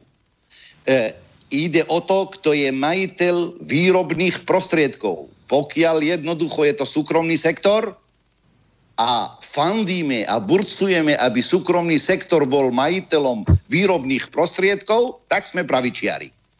Ak tvrdíme, že štát by mal mať strategické podniky do svojich rúk, aby mohol zabezpečiť financovanie zdravotníctva, školstva a verejný sektor, tak potom sme lavičiari. To delenie e, jednoducho nevym, nevymážeme len tak, aby sme tým, mm. že mhm. konštatujeme. Toto chce mainstream. Mm. Mainstream e, tlačí na tom, že neoliberalizmus to nie je pravica, že tu je nejaká lavica a nazývajú sa progresívni a oni sú agresívni neoliberáli. To je, to je extrémna pravica z ktorých Jasne. prichádza práve kandidátka na post prezidenta Slovenskej republiky. Práve uh-huh. by sme mali vnímať svet takto. Ak ho nevnímame, tak potom si myslíme, že neoludáci dnes, akým je Marian Kotleve antisystému, on nie je antisystémový politik. Ani Harabín nie je antisystémový politik. Tu sú anti-establishmentu ale nie antisystému ako takému. Žiaľ, síly, ktoré sú antisystémoví, sú dup, zadúpané do zeme. Jednoducho nemajú kam sa hýbať. Hľadajú ten hlt do svojich úst. Tu sme my, komunisti, verte mi. Uh-huh. Um, máme, máme poslucháča na linke, tak sa nám dovolal na ten WhatsApp uh, štúdia Miava, takže funguje to. Nech sa páči, môžete hovoriť? Ja vás zdravím, neviem, či vy počujete mňa, ja vás pot- teda počujem. Počujeme, počujeme vás, môžete hovoriť. Hej. Viete čo, ja som v podstate včera si vypočul pána Kotlebu, na to by som chcel teda e, zo pár poznámok e, povedať. E, môžem povedať e, z toho, čo som počul, že jednoducho e, mne to vychádza tak, že tam bol tvrdý stranický kalkul, celá táto záležitosť voči Harabinovi. E, tam sa jednalo o to, že jednoducho strana si uvedomila jeho potenciál e, odlivu prípadných voličov k strane alebo k hnutiu, ktorý v podstate by naviazal Harabin. To mi jednoznačne z toho vychádza. Oni jednoducho síce deklarovali, že sa chceli dohodnúť jednoducho, že čakali, že čo on povie, i keď neviem, čo od neho mali čakať, keďže on nemá za sebou e, voličov, nemá za sebou stranu. Jednoducho, oni ho postavili zrejme pred e, riešenie, teda neriešiteľnú situáciu, keď vlastne on sa ani nemohol brániť v tých útokoch, ktoré začali ešte dávno pred nejakou e, teda kampaňou ktorá, ktorá bola až do takej miery, že jednoducho e, iniciovali e, svojich voličov, že aj, aj keby sa dostal do druhého kola, ani za tých okolností by ho nepodporili. Jednoducho oni si chceli samozrejme otestovať svojich voličov, chceli v podstate sa samozrejme aj dostať do médií. To, že ešte vyčítali Harabinovi, že mainstream, oni o ňo mali záujem a v podstate, že ešte na tom eh, ho podozrievali, že akým spôsobom on vstupoval do tej kampane, že zrejme asi im vyhovoval, je úplne cestné. A samozrejme, on nechcel útočiť, respektíve vysvetľovať tieto veci, ktorý by, ktorý by, by, ktorými by spochybňoval uh, vyjadrenia ich uh, vedenia, pretože si uvedomoval, že vlastne tým pádom by mohol ohrozovať aj potenciál vlastne ich voličov, ktorí, by ho, ktorí ho aj chceli voliť. A, a, a dovolím si povedať, že aj ho volili. E, to, že akým spôsobom to teraz vysvetľujú, a že to chcú zahrať do takého autu, že vlastne oni ani za to nemôžu a že to je záležitosť ľudí, ktorí neprišli k voľbám a tak ďalej. Jednoducho je to na plnej e, zodpovednosti týchto ľudí, tohto vedenia, ktoré predalo Slovensko s tým, že vlastne oni nechceli prísť o, ma- o mandáty, ktoré teda majú teraz. Samozrejme počítali, počítajú s tým, že Slovenská národná strana stráca na, na popularite. To ich vedenie je, e, dá sa povedať, do istej miery nekompetentné ale na druhej strane treba povedať, že ich postoj k, k voľbe, že vlastne nepostavili svojho kandidáta, dá sa povedať, e, tých voličov zorientuje v tom zmysle, že podľa mňa týmto strana, ktorá nepostavila kandidáta, neutratila na voľby ani, ani cent, si myslím, že získala kredit u národne cítiacich e, ľudí. Len z tohto dôvodu že nebo, nepomenovali, koho budú podporovať, ale každému bolo zjavne jasné, ktorý kandidát je pre nich vyhovujúci. Ďalšia záležitosť. Samozrejme, Harabin nepotreboval žiadne, žiadne podpory e, otvorené ani ani vytvárať dojem, že komunikuje s tou alebo onou stranou, pretože automaticky by to bolo použité proti nemu. Mm, a tam, e, to znamená, že e, samozrejme, e, keď si uvedomíme, že človek, ktorý si na túto kampaň, dá sa povedať, si ju zaplatil sám, okolo neho boli ľudia vlastne jeho najbližší. Tam samozrejme ten, ten, ten ansábel, ktorý mal k dispozícii strana uh, Kotlebu, ktorí v podstate mali uh, príspevky zo štátu, ktorí v podstate mali, mali štruktúry na to vytvorené toto robil on na kolene. Napriek tomu dostal oveľa viac, dá sa povedať, ako Kotleba, ale zlomil mu krk vlastne jeho prístup a dá sa povedať direktívny príkaz nevoliť e, Harabína, očierňovať, okiadzať ho, ešte by som povedal, na, na, na úkor uh, mainstreamu, ktorý v podstate uh, si mohol uh, im zatlieskať. A všetci v podstate nechali Kotlebu hovoriť a brízgať na tohto kandidáta ktorému v podstate e, e, toto vyhovovalo a to, že zastierajú a v podstate, keď si uvedomíme, že uh, po voľbách... Poprosím, uh, nie... skúste to troška skrátiť, a, lebo nemôžeme... Jednu po... vetu. Ke, áno, rozumiem. Ke, keď si uvedomíme, že jeho prvé vystúpenie po voľboch nebolo ani zmienky, že vlastne došlo takej situácii, s ktorou sa teraz e, boríme, respektíve e, nevieme teda, čo je to lepšie a horšie e, zlo pre Slovensko. Jednoducho toto ani nebol schopný okomentovať. Hm? Hovoril o svojom úspechu. To je všetko. Ďakujem pekne. OK. Do počutia. Uh, ak by ste chceli na to zareagovať, na ten telefonát, Miro chcel niečo k tomu povedať a, a potom môžete zareagovať kľudne. Ja len tak, že netreba mať krátku pamäť vo väčšej Slovenskej národnej strany, lebo nie tak dávno Slovenská národná strana stála za zákonmi, ktoré e, sú veľmi ľahko zneužiteľné na trestanie kritiky, mi, kritikov migrácie napríklad. Že Slovenská národná sa, strana sa tvári tak, či onak ako potichučky, ale jej pôsobenie v parlamente veľmi e, teda zanechalo stopy v legislatíve, ktoré nás môžu veľmi bolieť, pokiaľ tú ne- legislatívu niekto využije voči pronárodným silám. Všetko odo dňa prepínam. Ja ešte by som doplnil, že Slovenská národná strana urobila pekné harakiri v nákupoch stíhačiek a ďalších prúseroch, nebetičných prúseroch.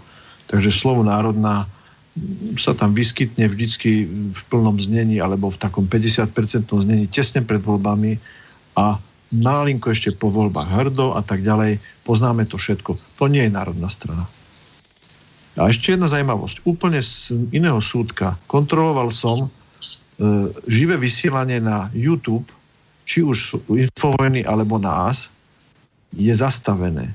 Takže nie len o dvojka sa k nám nevie dovolať, ale najnovšie, toto je prvá relácia, kedy nefungujeme na YouTube a v rámci živého streamu. Takže dá, dajú sa nás ešte do, dopočúvať posluchači napríklad na, na, link, na, na rádiách SK tuším, ale neviem, či aj tam to funguje. A ja ešte to počúvam na programe Malý moment, ktorý, na ktorom by to mohlo ešte fungovať dneska to fungovalo. A tam by, a som Peťo, ne, tam by som Peťo nekonšpiroval, tam uh, viem, že chalani tam mali nejaký problém so serverom a, a u nás tiež uh, všetky relácie nevysielavajú, takže tam nemusí byť uh, nejaká konšpiračka ťažká. Takže to by som fakt Za, ako... Záhadné je len to, že ani Infovojna nevysiela dnes. Hm? To, to, ne, to netuším. Uh, E, píše nám poslucháč Marian, že dobrá debata, ale ako tie názory a myšlienky pri jestvujúcej cenzúre dostať k voličom, e, aby pochopili, o čo sa tu hrá. Marian e, zareagoval, myslím, celkom k veci. Takže neviem, či, budeme ešte tie voľby ďalej rozpitvávať. Myslím, že svoje názory na, na tieto veci sme povedali všetci. Ak by ste chceli teda ešte niekto z, túto s kolegou aj hosti doplniť k tým voľbám nejaké záverečné slova, že by sme sa presunuli ďalej k tej zahraničnej politike Slovenska? Ja by som len doplnila, ak je to možné, opäť vyzvať ľudí, aby prišli voliť. Nemôžu ostať lahostajní vlastným osudom. Nech prídu a komu záleží na tejto krajine, tak sa k tým voľbám dostaví. Aby sa aktivizovali tento raz aj tí voliči, ktorí sa nedostavili v prvom kole. Ďakujem.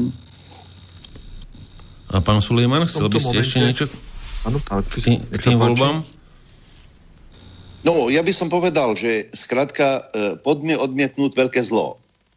Veľké zlo vidím e, v Zuzani Čaputovej. E, očakávam, že na to príde kandidát Smeru Ševčovič, a, lebo začal dnes deklarovať, čo by správil ako prezident, jednoducho my ako strana v sobotu ústredný výbor sa rozhodne, ako odporúča svojim voličom.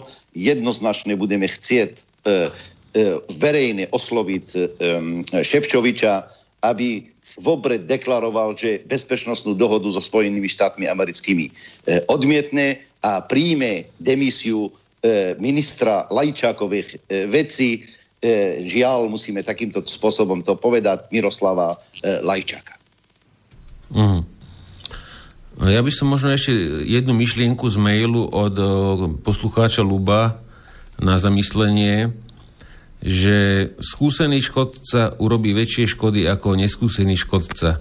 A už, už si to môžete eh, každý prebrať, že koho ty myslel a eh, či to tak naozaj je alebo nie je. Eh, takže mohli by sme sa teda... teda uh, ešte. Uh-huh. Ja, ja tiež to isté pridám sa. Budeme musieť pragmaticky voliť menšie zlo, a to je Ševčovič. A ak si niekto myslí, že neskúšený škodca bude škodiť menej. On má také nitky na tých svojich rukách, nohách aj hlave, že ten bude presne robiť to, čo mu bude nariadené. To má všetko nadiktované a je ďaleko tvárnejší, ale tvár, alebo tvárnejšia, ako bol Kiska, ktorý proste mal za ušami jednak majetok, čiže jemu až tak nezáležalo, aby, aby udržal to, čo potreboval. On si spravil zmenu v živote, chcel byť chvíľku prezident a plniť určité príkazy, ktoré dostal, ale robil to veľmi neokrôchane, kdežto táto dáma bude robiť presne to, čo sa od nej očakáva. A vedia ju to pekne naučiť, tak ako sme to videli pri jej komunikácii. Ďakujem. Uh-huh. Dobre, takže e, pani Michalíková, e, poďme sa pozrieť na tú slovenskú zahraničnú politiku.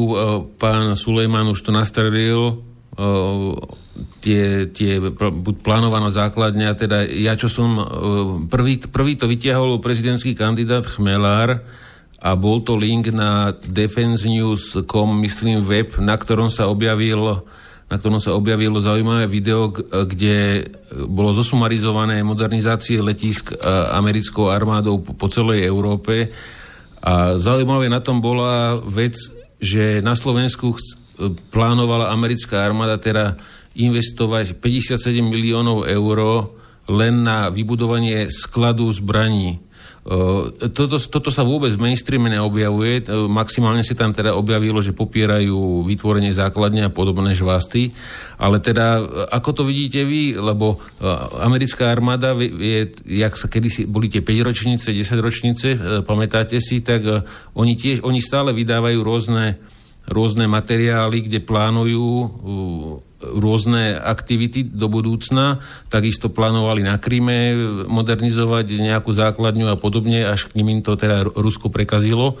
Takže ako to pán Sulejman a aj pani Michalíková vidíte, E, že také, takúto informáciu teda musel priniesť nejaký prezidentský kandidát a ostatní boli teda ticho vrátane teda slovenskej diplomácie, že informovať aspoň z časti nejak obyvateľstvo, že toto by sme chceli spraviť, alebo toto by sme nechceli spraviť. E, môžete povedzme pán no, Suliman začať. Ja, ja, by som, ja by som začal. Ja musím povedať, že nie len, e, a chvála Bohu, že kandidát za prezidenta Chmelár vyšiel s tým, konec koncom bol súčasťou e, iniciatívy, ktorá začala pred troma rokmi e, e, vyvíjať aktivity. Myslím si, že minulý rok sme protestovali 21 krát, e, predtým 28 krát E, sme blokovali príchod e, v roku 2015 príchod americkej armády na hraniciach s Českou republikou. Každý mesiac e, chodíme von na Hviezoslavské námestie. Aj pán Chmelár chodil niekedy rečník na začiatku, potom sa stal nejakým politológom rôznych mainstreamových televízií, tak sa neobjavoval. V každom prípade ja osobne som mu vdačný, že otvoril túto tému. My sme odvtedy jednoducho e, e, sa snažíme vysvetliť občanom Slovenskej republiky, že to niečo nie je v poriadku, pretože pred rokom a pol skoro vyšla, vyšla verejná výzva americkej armády na dodavateľov stavebných dodávateľov základní na územie Slovenskej republiky. Vtedy tie informácie prichádzali zo Spojených štátov amerických, ale ja musím povedať, že najdôležitejším dokumentom na Slovensku je bezpečnostná stratégia, stratégia Slovenskej republiky. Tento dokument bol podpísaný, bol, bol, bol e, podpísaný vládou Slovenskej republiky ešte v roku 2017.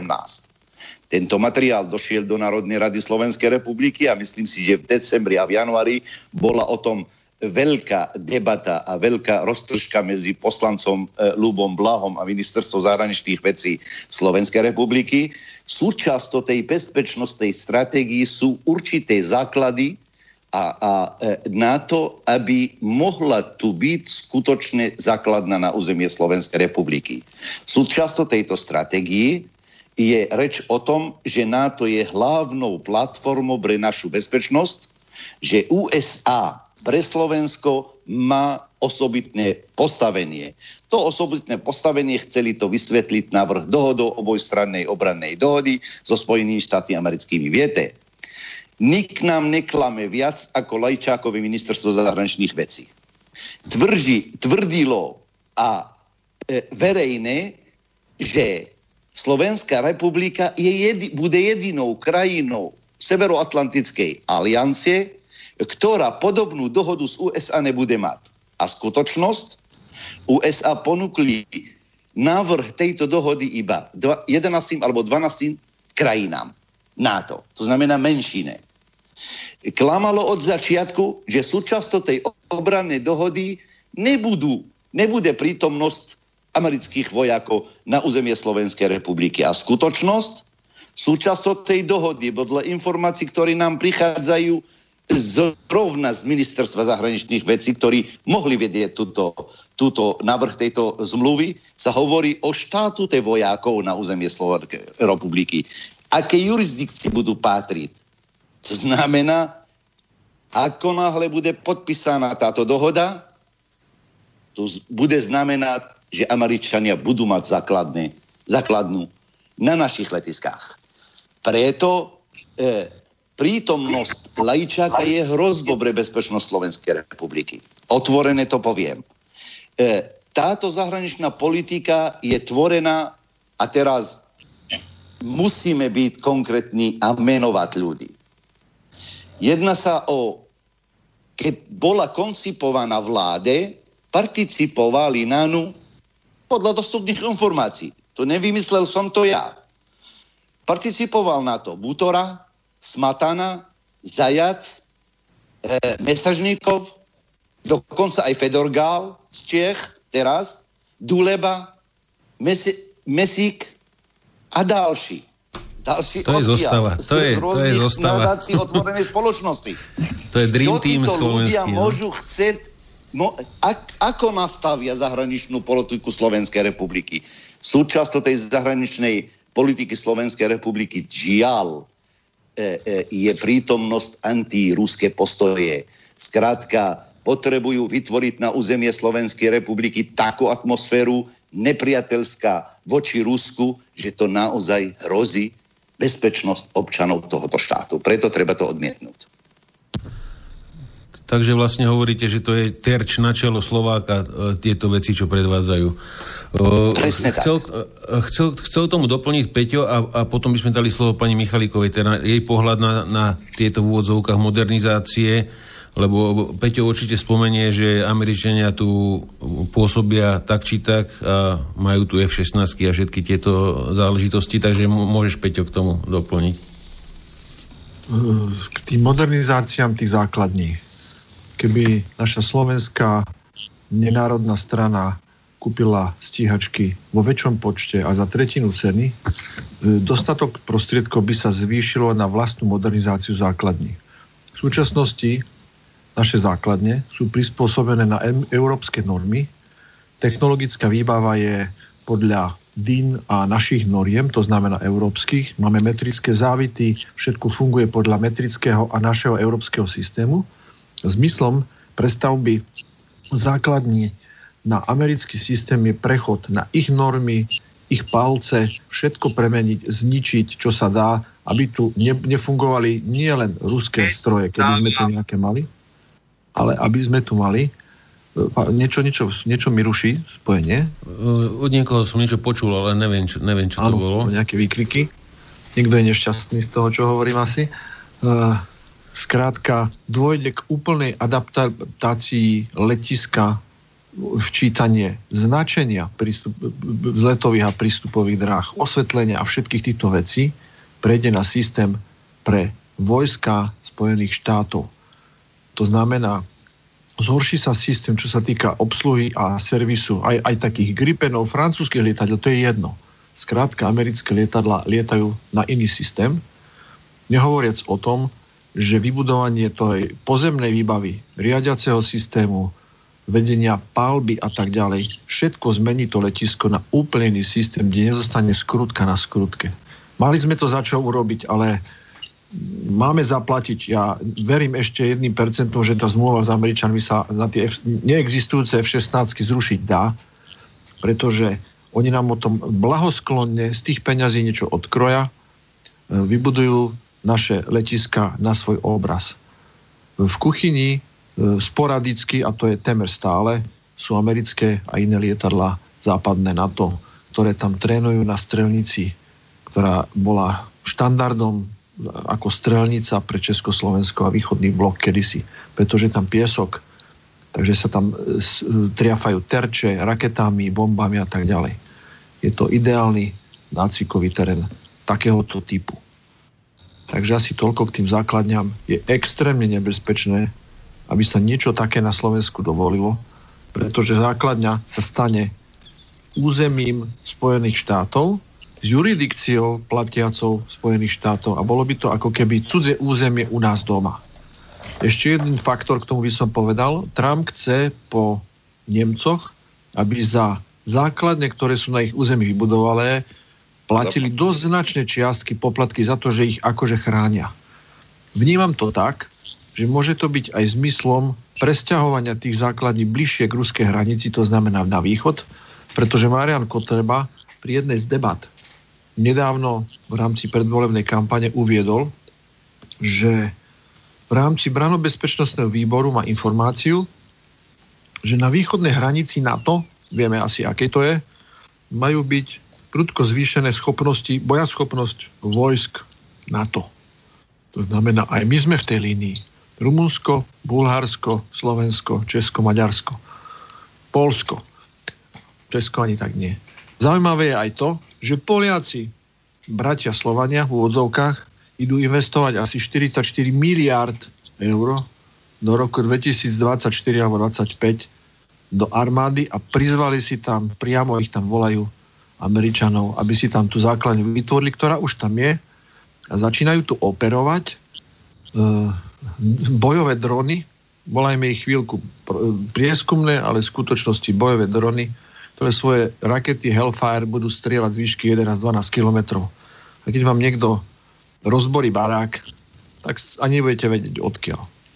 To je len tak na okraj. Takže nech sa páči, to je všetko z mojej strany. Hm, ja, ja sa spýtam uh, pána Sulejmana, uh, takže platí, že ste s nami do 10. Asi áno, pravdepodobne. Veru, áno, ešte mám 5 minút. Uh, tak mal by som na vás teda, pani Michalíková, ak prepačíte, že by som len s jednou otázkou zo Sýrie a potom by sme sa vrátili ku, ku tejto téme, OK? Ja by som sa chcel spýtať, pán Sulejman, čítal som také úryvky z výročnej správy amerického ministerstva zahraničných vecí a objavila sa tam zaujímavá vec ohľadne golanských výšin, kde už neuvádzajú Eh, Golanské výšiny ako Izraelom okupované, alebo, alebo, alebo tak, ako to bolo podľa OSN udelené, alebo teda, že označenie že k Izraelu pripojené počas 6-dňovej vojny v 67. Ale teraz to označujú v tejto správe za, pod izraelskou kontrolou.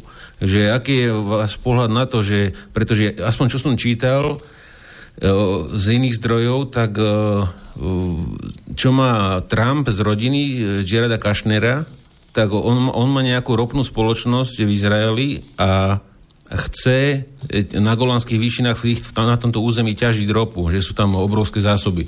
Že, že či, či v tom nevidíte niečo, nejakú takúto podobnú kulišárnu zo strany Spojených štátov, že by si to tam chceli zabrať definitívne? Uh, áno. Uh, v poslednom uh, období, viete, zmluvy, na základe ktorých boli uh, rozdelené tie jednotlivé štáty na Blízkom východe, pominuli. Pominuli časom, pretože už 100 rokov je od Sejkisvíkovej dohody, kde sa rozdelili tie jednotlivé štáty. Dnes Spojené štáty americké tlačia smerom ku niečo, čo nazývajú transakcia storočia. Transakcia storočia zabezpečuje určité rozdelenie na Blízkom východe, e, zmena hranic e, všetkých štátov, ktoré sa nachádzajú tam. E, súčasťou tej transakcii storočia je otázky e, e, palestínske okupované územie, e, sírske, ako, všetky arabské okupované územie. Preto e, Trump e, k jednostrannému aktu a premiestnil svoje veľvyslanectvo z Tel Avivu e, do Jeruzalema týmto spôsobom a začal verbovať svojich partnerov v Európe, aby konali tak, jak on. Dokonca Slovenská republika, myslím si, že, že aj ona ide touto cestou. To znamená uznať Jeruzalém ako, e, ako hlavné mesto e, e, tzv. židovského štátu a týmto spôsobom vezme preč ten štatút okupované územie od Jeruzalema. To isté chceli, chcú urobiť na základe tlaku tiež Izraela, čo sa týka Gulanských vyšín, e, máte pravdu, prvýkrát sa to objavilo ako územie Izraela, už nemajú ten štatút okupované územie. Ovšem, že tento štatút okupované územie je zakotvený v, charte, v, v, v materiáloch OSN a stále sa musíme tvariť, že OSN naozaj funguje. Ono všetky pravidla, ktoré vznikli po druhej svetovej vojny, jednoducho dnes nefungujú. E, sme v bode obratu, kde pravdepodobne dochádza k novému usporiadaniu tohoto steveta. Už Spojené štáty americké sami nemôžu rozhodovať, jednoducho sú to nové síly a tie síly sú Ruská federácia, chvala Bohu, Čína, krajiny BRICS a podobné. Takže pre Syričanov podľa vyhlásenia sírskeho prezidenta to vôbec nič neznamená. To, že Trump a jeho, jeho zád si zmyslia E, že Gulánske výšiny už nie sú sírske územie.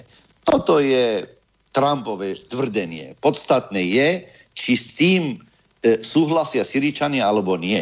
No, Syričania s tým nesúhlasia. A to je to isté, čo sa týka Jeruzalém. No, palestínčania s tým jednoducho nesúhlasia. E, viete, e, Trump e, potrebuje robiť veľké gesta. On je porazený v Syrii a sírska vláda, o ktorej každý nám hovoril pred 7 rokmi, o dva mesiace padne Asad. Jednoducho Asad je do dnešného dnu a je, a je krátko pred konečným vyhlásením vítastva.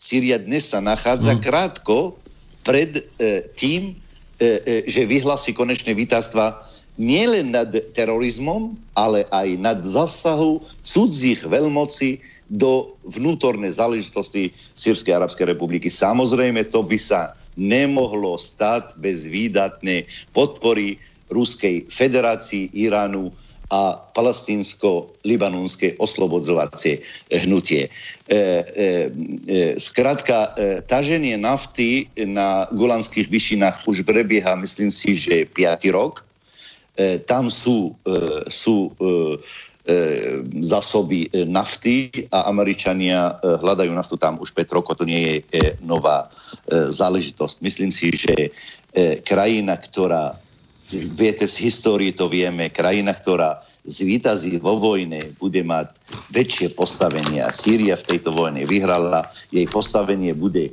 väčšie, preto navratenie gulanských výšin, to bude len, by som povedal, e, e, len, len dodatok k tomu. A čo sa týka Ruskej federácie, ktorá vyhrala túto vojnu e, v Sýrii, na medzinárodnej scéne jej cena veľmi, ale veľmi bude, postup, bude, bude silnejšie. Uh-huh. Myslíte si, že je možné vyhlásiť víťazstvo, keď na polovice územia sa pohybujú Američania, Francúzi, Taliani, ako, ako nejak, nejaký do, nejaká pomoc tým jednotkám kurdským, že budú vyhlásiť to aj bez toho, aby sa zbavili týchto nelegitímnych jednotiek? Nie, toto, to je, nie je otázka deklarácií vítastva. Ja keď hovorím e, krátko pred vyhlásením, pretože Syričania už dávno chcú vtrhnúť do Idlibu a tu je posledná provincia, kde sa nachádzajú ozbrojenci, lenže žiaľ, nie sú sami v tejto bitky a musia brať do úvahy určité postavenie, ktoré majú e, partneri e, a priatelia Syrii, tu je Ruská federácia a Irán, preto jednoducho hmm. vyčkávajú a e, čo sa týka e, na východe od, od Iofratu, intenzívne rozhovory s, s Kurdami prebiehajú v Damašku a verte mi, je to otázka odovzdanie moci, nič viac. V mnohých mestách, kde, kde dnes kontrolujú kontrolujú veci, kurdské síly sú sírsky technici, ktorí jednoducho dávajú do poriadku otázky inžinierské siete, elektrika, E, e, e, komunálne a, a tak ďalej. Takže toto je naozaj, je naozaj pripravené na základe dohod o dovzdanie územie, ktoré sa nachádzajú na východe a prítomnosť Francúzov, Talianov, Američanov. Je to nelegitímne. Konec koncom Bre Syriu môže vyhlásiť vítastvo, že ich prítomnosť je nelegitímna a naozaj budú musieť čím skôr odísť odtiaľto. Spojené štáty americké ináč neodchádzajú zo Syrii, pretože je to dobrovoľné od nich.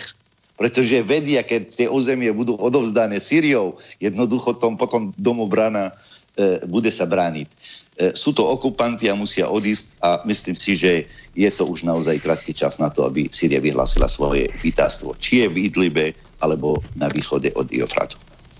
Mm. Viem, že už musíte končiť, ale Peťo mal ešte nejakú krátku jednu poslednú otázku, tak keď vás to, keď vydržíte ešte minútku, dve, No, jasné, Peťo, jasné. Peťo, počuješ no, nás? Áno, počuj. Počujeme sa? Tak, tak v rýchlosti, lebo Jalal musí končiť, e, hovor. Ja len, ja len akceptujem a veľmi zaujímavá myšlienka je, čo ste povedal, slovo domobrana.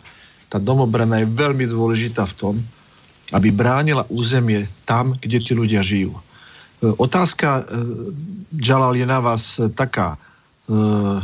Zachytil som predčasom informáciu, že bol tam problém s multináboženskou kultúrou, ktorá v Syrii bola, včítanie aj ateistov a nejakým spôsobom prezident tak trošku uprednostňoval islam. Čo sa s tým deje, respektíve kam to nasmerovalo sa v súčasnosti? E, takto, e, stále platí ústava, ktorá bola koncipovaná asi tretí rok vojny. A o tejto ústave dnes sa dohadujú v prítomnosti partnerov, tu jest Rúsko, Irán a Turecko. Všetky rozhovory sa uskutočňujú v Soči. E, e, e, Sýria pred vojnou bolo príkladom k náboženskému a etnickému spolunažívaniu. Dokonca prvý pápež, ktorý navštevil Mešitu, tu bol Jan Pavol II, velikán, ktorý navštevil Sýriu, myslím, že v roku 2002. Prvýkrát v histórii, kedy pápež vstúpi do Damašku a naznačil, prečo zrovna v Damašku. Pretože toto mesto naozaj predstavuje e, to náboženské spolonažívanie. Ústava Slovenskej republiky hovorí v jednom bode, a to už mediálne bolo veľmi okolo toho, že náboženstvo prezidenta republiky je islám náboženstvo e, prezidenta republiky je islám. E, viete, ja pamätám, patriarcha vtedy sa vyjadril k tomu, e, že aj kresťania sú hrdí za takým prezidentom, ktorý nesie kríž na svojich pleciach. Takže není v Sýria, budúcnosť Sýrii, uvedomujú to Syričania, aj vládnúca elita, je v, v sekularizme nič iné nepomôže Syrie. E, sú určité posilné, e, sú posilnené určité náboženské prúdy, pretože majú pocit, že teraz vydobia v rámci umiernenosti určité, e, e, by som povedal, výhody. E, napríklad e, bol zrušený zväz sírskych žien. Okamžite na základe toho vznikol žien moslimských, zväz moslimských žien. Toto je téma číslo jedna dnes v Sýrii, musím povedať, vo vnútornej politiky ale všetko naznačuje tomu, že budúcnosť tejto krajiny nijak inak nebude iba sekulárnou krajinou. E, ja len uh-huh. uvediem, histori- história nepustí. Prvý parlament, ktorý vznikol na Blízkom východe a v tej, vo všetkých arabských krajinách tu bolo práve v Damašku roku 1907. Viete, to nie je, to nie je len tak e, e, oponúť, opomenúť históriu. Syria vždy bola sekulárnou krajinou a tak aj zostane. Hmm. okay. by som si, keby to tak zostalo. Takže pán Sulejman, e, e, ďakujeme veľmi pekne, že si si našiel dnes na nás čas aj s vaši, vašimi poznatkami, názorami a budeme sa teda tešiť na budúce. E, dobrú noc, alebo teda ak máte ďalšiu prácu, nech sa vám darí a určite Ďakujem sa ozveme, a, a, a, ak, bude, ak budete ochotní na budúce tiež vystúpiť. Takže e, do, do počutia e, a my Ďakujem, by sme... Dovidenia. Dopo. A, takže, e, pani Michalíková, e, chcete, chcete dať pauzu, alebo dáme si jednu skladbu, alebo pustíme sa do, do tej slovenskej diplomácie a teda pozadia zmluv, o ktorých sa ľudia bežne nedozvedia, čo sa robí u, nám za chrbtom? Poďme to uh, už pokračovať, lebo tiež trošku uh-huh. nadviažem na to, uh-huh. takže uh, začnem, keď už sme hovorili o tej zmluve o spolupráci v oblasti obrany. E, to nie je celkom tak nová záležitosť. E, zrejme sa stlačí až tak nepostrehlo, ale bola zmienka e, v apríli 2018 o návšteve o návšteve z ministerstva myslím zahraničných vecí o alebo z ministerstva obrany, to presne neviem, eh, v Bratislave, kde prišiel tým a rokovali už o tejto dohode, o implementácii eh, dohody o spolupráci v oblasti obrany. Eh, táto informácia tu prebehla, ale samozrejme nikto nevenoval veľmi pozornosť. A čiže informácia, ktorú tu prezidentský kandidát spomenul, už bola ale nadviazal zrejme na informáciu, ktorá bola ktorá tiež e, bola v nemainstreamových médiách. A to bola zmienka práve maďarského ministra zahraničných vecí Siarto, ktorý sa zmienil o tom, že podpisovali e, dohodu tiež s, s americkým ministerstvom obrany ohľadne tejto dohody o v oblasti, spolupráca v oblasti obrany. A vtedy sa to zmienil o tom, že ale oni nie sú jediní. V, tej, v, tej, v tých dohodách je aj viac krajín V4. A vlastne táto informácia už teda bola vonku a vtedy sa zrejme začali viacerí zaujímať, o čo tu ide a vyšla navonok oficiálna informácia, v ktorou nás e, oboznámili, že sa rokuje o tejto dohode a teda tým pádom aj o poskytnutí peňazí na rozvoj a výstavbu letisk a zároveň možné základne a tak ďalej. Takže táto informácia tu behala, len sme nevenovali pozornosť a vlastne nás na ňu upozornil a potom, ak si pamätáme, Lajčák teda dlhodobo popieral túto dohodu a nakoniec toho vysvetlo, že priznal sa, myslím, pred mesiacom, ak si pamätáme k tomu, že áno, o tejto dohode sa rokuje, dokonca sa priznal, že sa o nej rokuje už od de- decembra 2017 len bohužiaľ verejnosť o tom e, nebola informovaná, lebo v správach, ktorých to bolo, bolo zrejme len taká slabá zmienka, takže nevenovali sme tomu pozornosť a keď som si potom prešla tie informácie, tak zmienka bola ale veľmi nenápadná. Čiže verejnosť nebola nejakým spôsobom informovaná o tejto dohode, ktorá už teoreticky skoro dva roky sa pripravuje na e, poslednú podobu, ktorá pôjde na podpis a ratifikáciu do parlamentu a schválenie. Takže, takže tá dohoda tu je. No a toto je dohoda, ale ktorá, ktorú by som nazvala, že to nie je dohoda, e, ktorú sám Lajčák robí, ale robí ju v spolupráci s ministerstvom obrany. Dokonca som si všimla, lebo tejto súvislosti som si otvorila aj stránku rokovania e, vlády a tam už bolo niekoľko záznamov, kde, bolo, kde sa rokovalo od roku 2017 o prijatí rôznych e, obranných dohôd alebo o dokonca aj o jednotkách a základniach na to, takže to, tam je veľmi veľa týchto dokladov a nie je možné ich tu zahrnúť. Takže kto by mal záujem, tak nech sa trošku pomrví od roku 2017 na stránke rokovania.sk a tam, tam sú podrobné informácie o všetkých týchto obranných zmluvách a spolupráci, jednotkách NATO, základniach NATO. Ku podivu, niektoré sú utajené, ale niektoré sú verejne dostupné. Takže to k tejto zmluve. Mm-hmm. No. Táto zmluva, ale... No, ano? tak v tejto súvislosti by som potom podotkla, že táto zmluva viac menej sa zrejme pripravuje v spolupráci s vládou, alebo teda so súhlasom a s vedomím vlády a je predložená na rokovania vlády. Ale osobne považujem naozaj a musím, sa, musím podporiť pána Sulejmana, napokon však sme boli protestovať nie raz pred ministerstvom zahraničných vecí proti politike Lajčáka, kedy uh, koná nie pre Slovenskú republiku a neprezentuje výstupy slovenskej vlády, ale robí vlastnú politiku.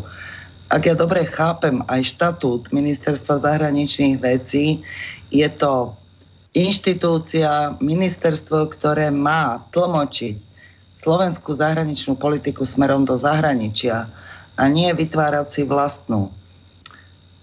A keď si zoberieme dokumenty, ktoré podpísal pán Lajčák, ja som si všimla len posledné dokumenty, o ktorých sa toľko hovorí.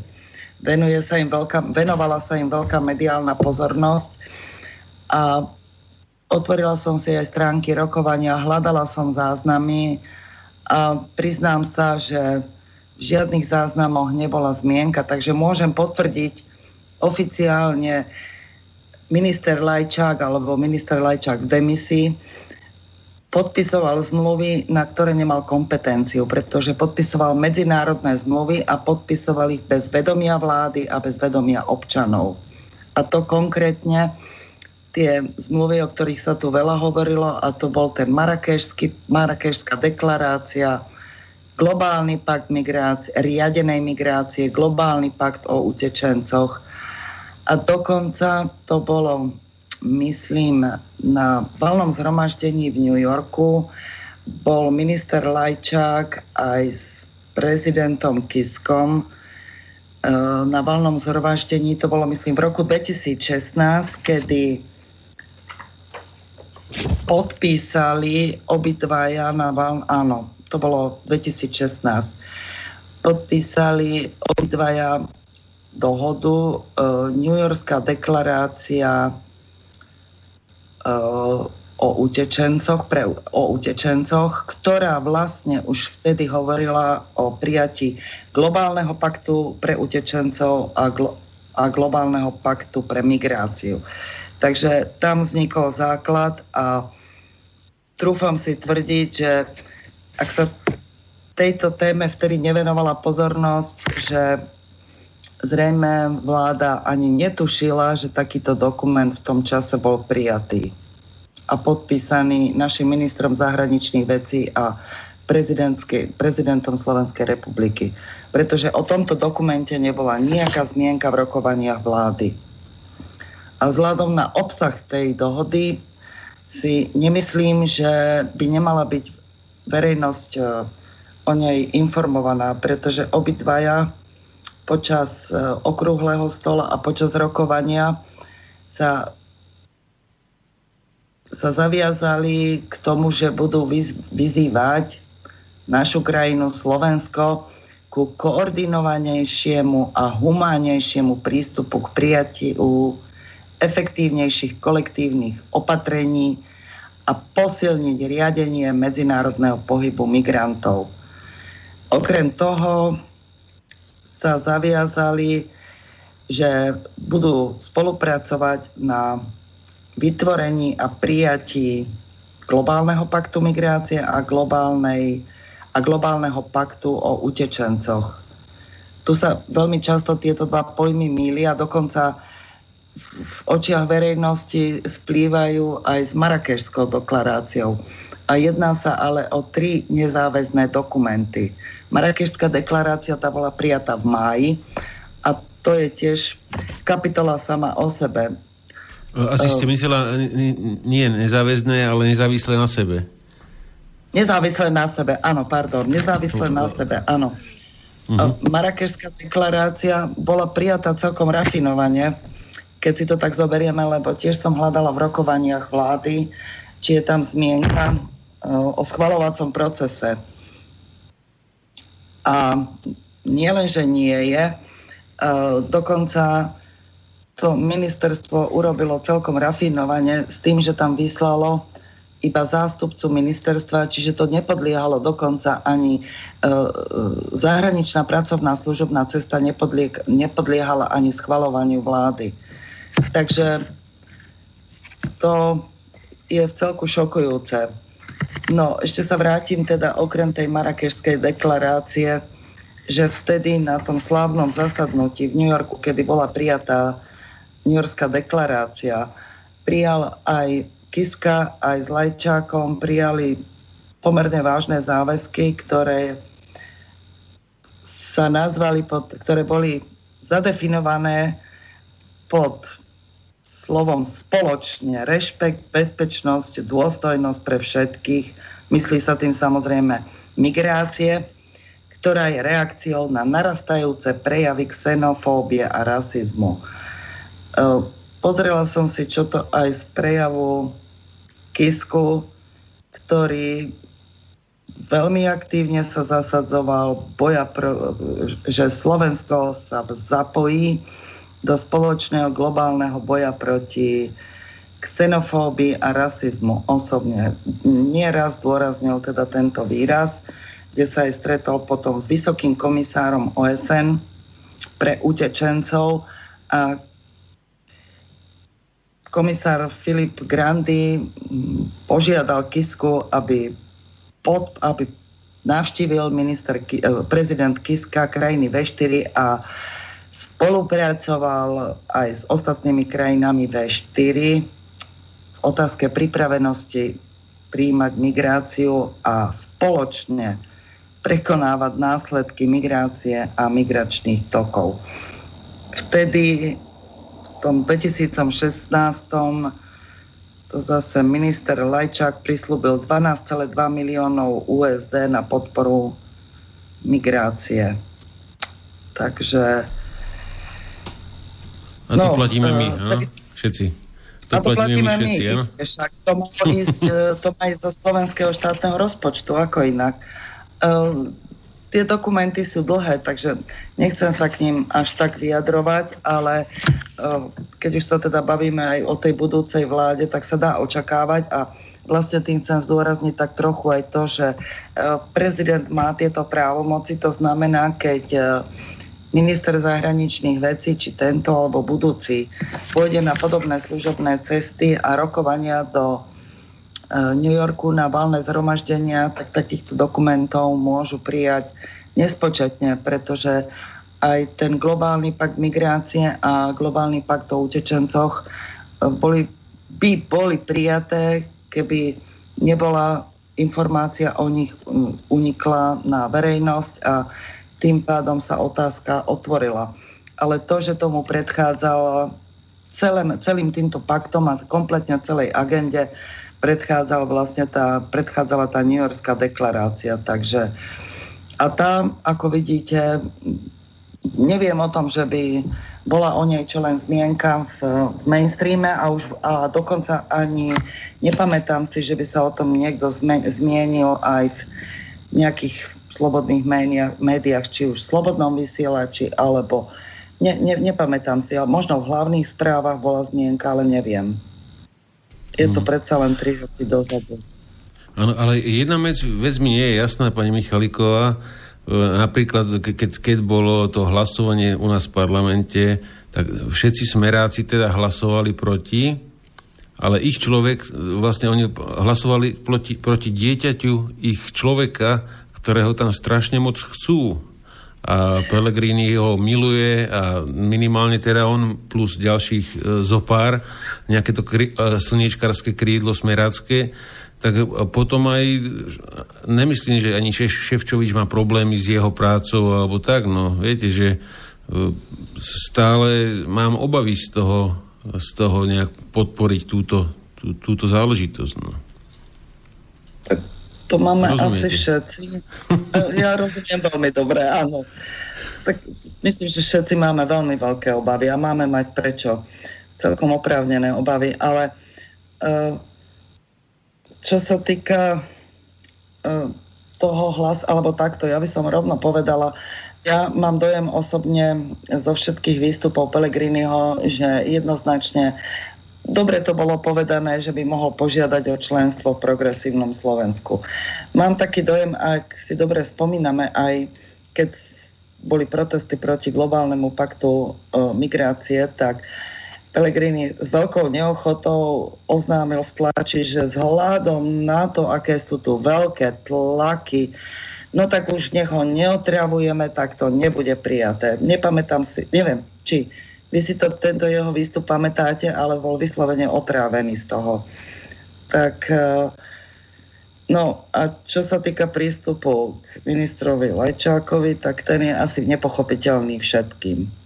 No, tak by som to nazvala, že on asi patrí k tomu progresívnemu krídlu um, a zrejme niektorí členovia vlády k tomu, alebo teda z parlamentu, tomu konzervatívnemu. Inak, to neviem, inak si to neviem vysvetliť a nikto z nás asi. Mm-hmm. A, a možno by bola aj zaujímavá otázka, že, že čo Lajčák vie na Fica alebo jeho ľudí, že, že ho tak silu mocou tam držia, alebo im to vyhovuje, pravdepodobne im to vyhovuje tá jeho činnosť. Alebo mňa tak napadlo, možno je dosadený. To vás nenapadlo. Môj osobný dojem, no pozrite sa, no, ak si myslíme, no, mne, že sa No mne prípada ako nejaký ako nejaký agent, ktorý ho musia trpeť proste. No, a mne tiež. Ak máte vy taký dojem a má ho aj väčšina ľudí, tak zrejme to sa nebude len zdať, ale asi to tak aj bude. Treba si hmm. uvedomiť, že vlastne ni, ani nie je člen Smeru. On je len nie. súčasťou vlády. On není Smerák. Nie je tak? Smerák. Nie, nie, nie je. On neprijal členstvo. On len je ministrom smer, e, vo vláde Smeru. Ale nie je Smerák. Predpokladám, predpokladám, že Fico si myslel, že keď bude podporovať mimovládky a Lajčáka, dá si ho na ministerstvo zahraničných vecí, tak bude kopať za jeho idei, alebo respektíve za jeho vedenie Slovenska, pričom sa ďaleko prepočítal. A na to vlastne aj doplatilo. No, ak ho tam mal dobrovoľne, musíme uvažovať o tejto téze, že ak ho tam mal dobrovoľne, mohol sa domnievať, ale otázkou je, či ho tam dobrovoľne mal.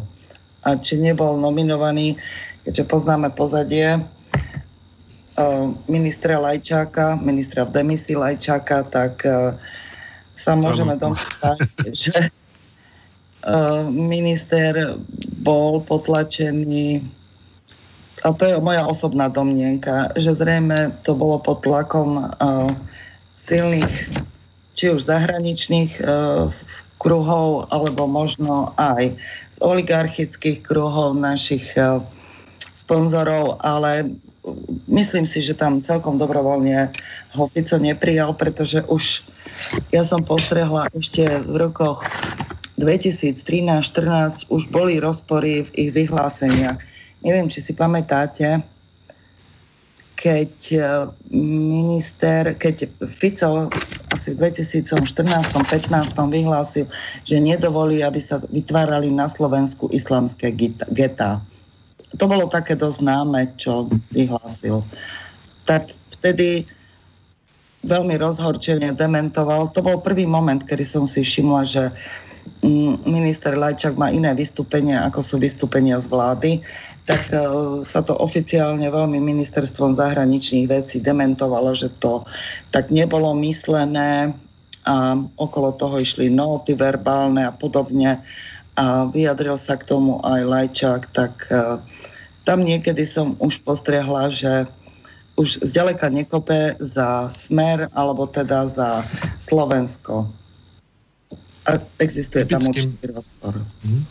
Typický príklad tlaku na vládu bol aj prípad nákupu vrtulníkov, ktoré za extrémne vysokú cenu, čo vo svete nemá obdoby, kúpili polovybavené bez pobaly pozemných zdrojov, bez navigácie, ktorú dokupovali ako ďalší option, len preto, že chcel sa zachraňovať krk výbohovi, ktorý uplácal, ktorý korumpoval v rámci nákupu pandurov v Čechách a dostali podmienku od Američanov, že keď to teda nekúpia a za tie ceny nekúpia, tak, tak v rámci súdneho sporu, kde bol možný obvinený aj Bíboch v rámci korupcie, takže ho tam udajú.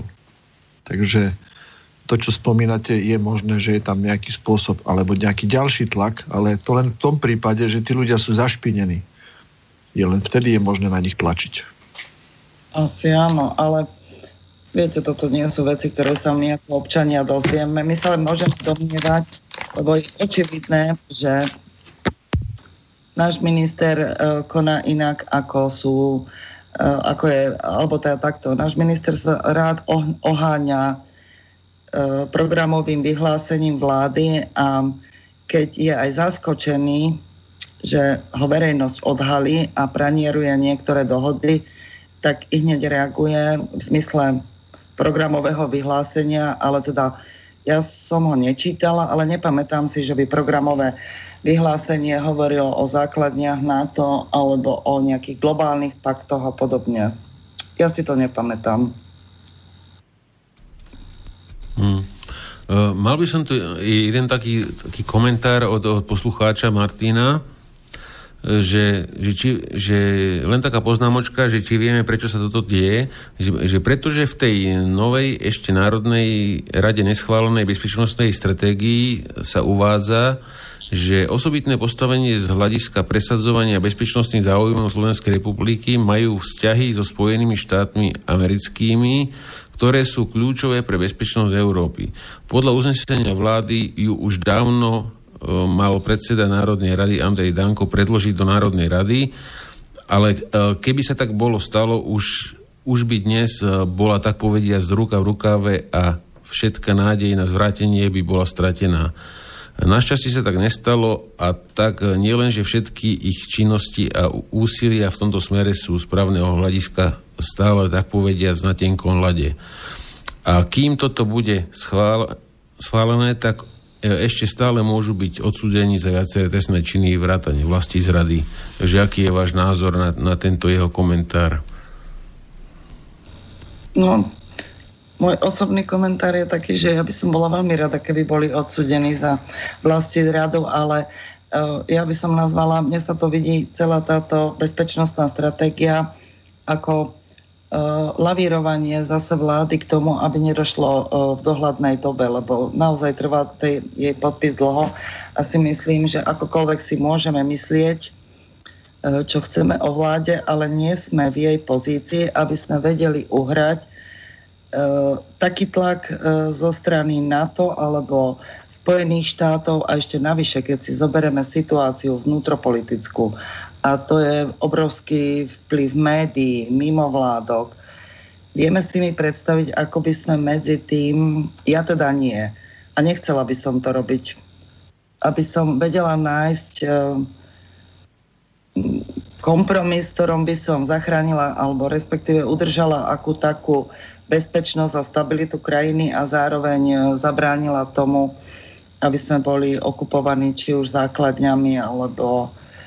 Takže ja myslím, že to naozaj nie je ľahké a asi najlepšou odpovedou pre nás bude, keď tam nastúpi či už druhá, tretia, štvrtá vláda, ako sa jej podarí uhrať tú politiku. Takže čím viac sa tomu venujem, tak a všímam si a čítam, tak tým mám osobne skôr dojem, že e, to bude či pre budúcu alebo súčasnú vládu naozaj ťažký oriešok.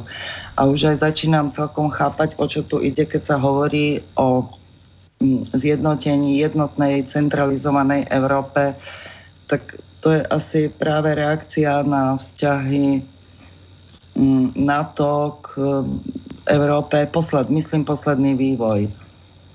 Takže mm-hmm. asi to, ja osobne mám taký pocit, hej, však budúcnosť ukáže, ale zatiaľ mm, mám pocit, že potichučky sa pripravuje Európa na, na, nemyslím vojenský konflikt, však to môže hocikedy nastať a z inej strany, ale skôr, aby bola pripravená, keby došlo k nejakému zostreniu vzťahov z NATO alebo z USA, Hm, neviem, myslíte si, že by sa hovorilo o európskej, e, európskej armáde, keby takéto niečo nehrozilo? Ja osobne si myslím, že hej.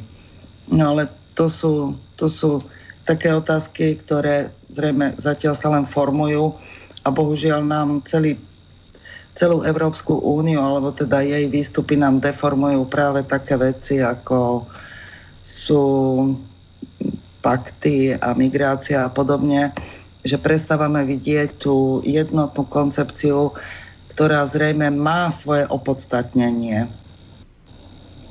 Hmm.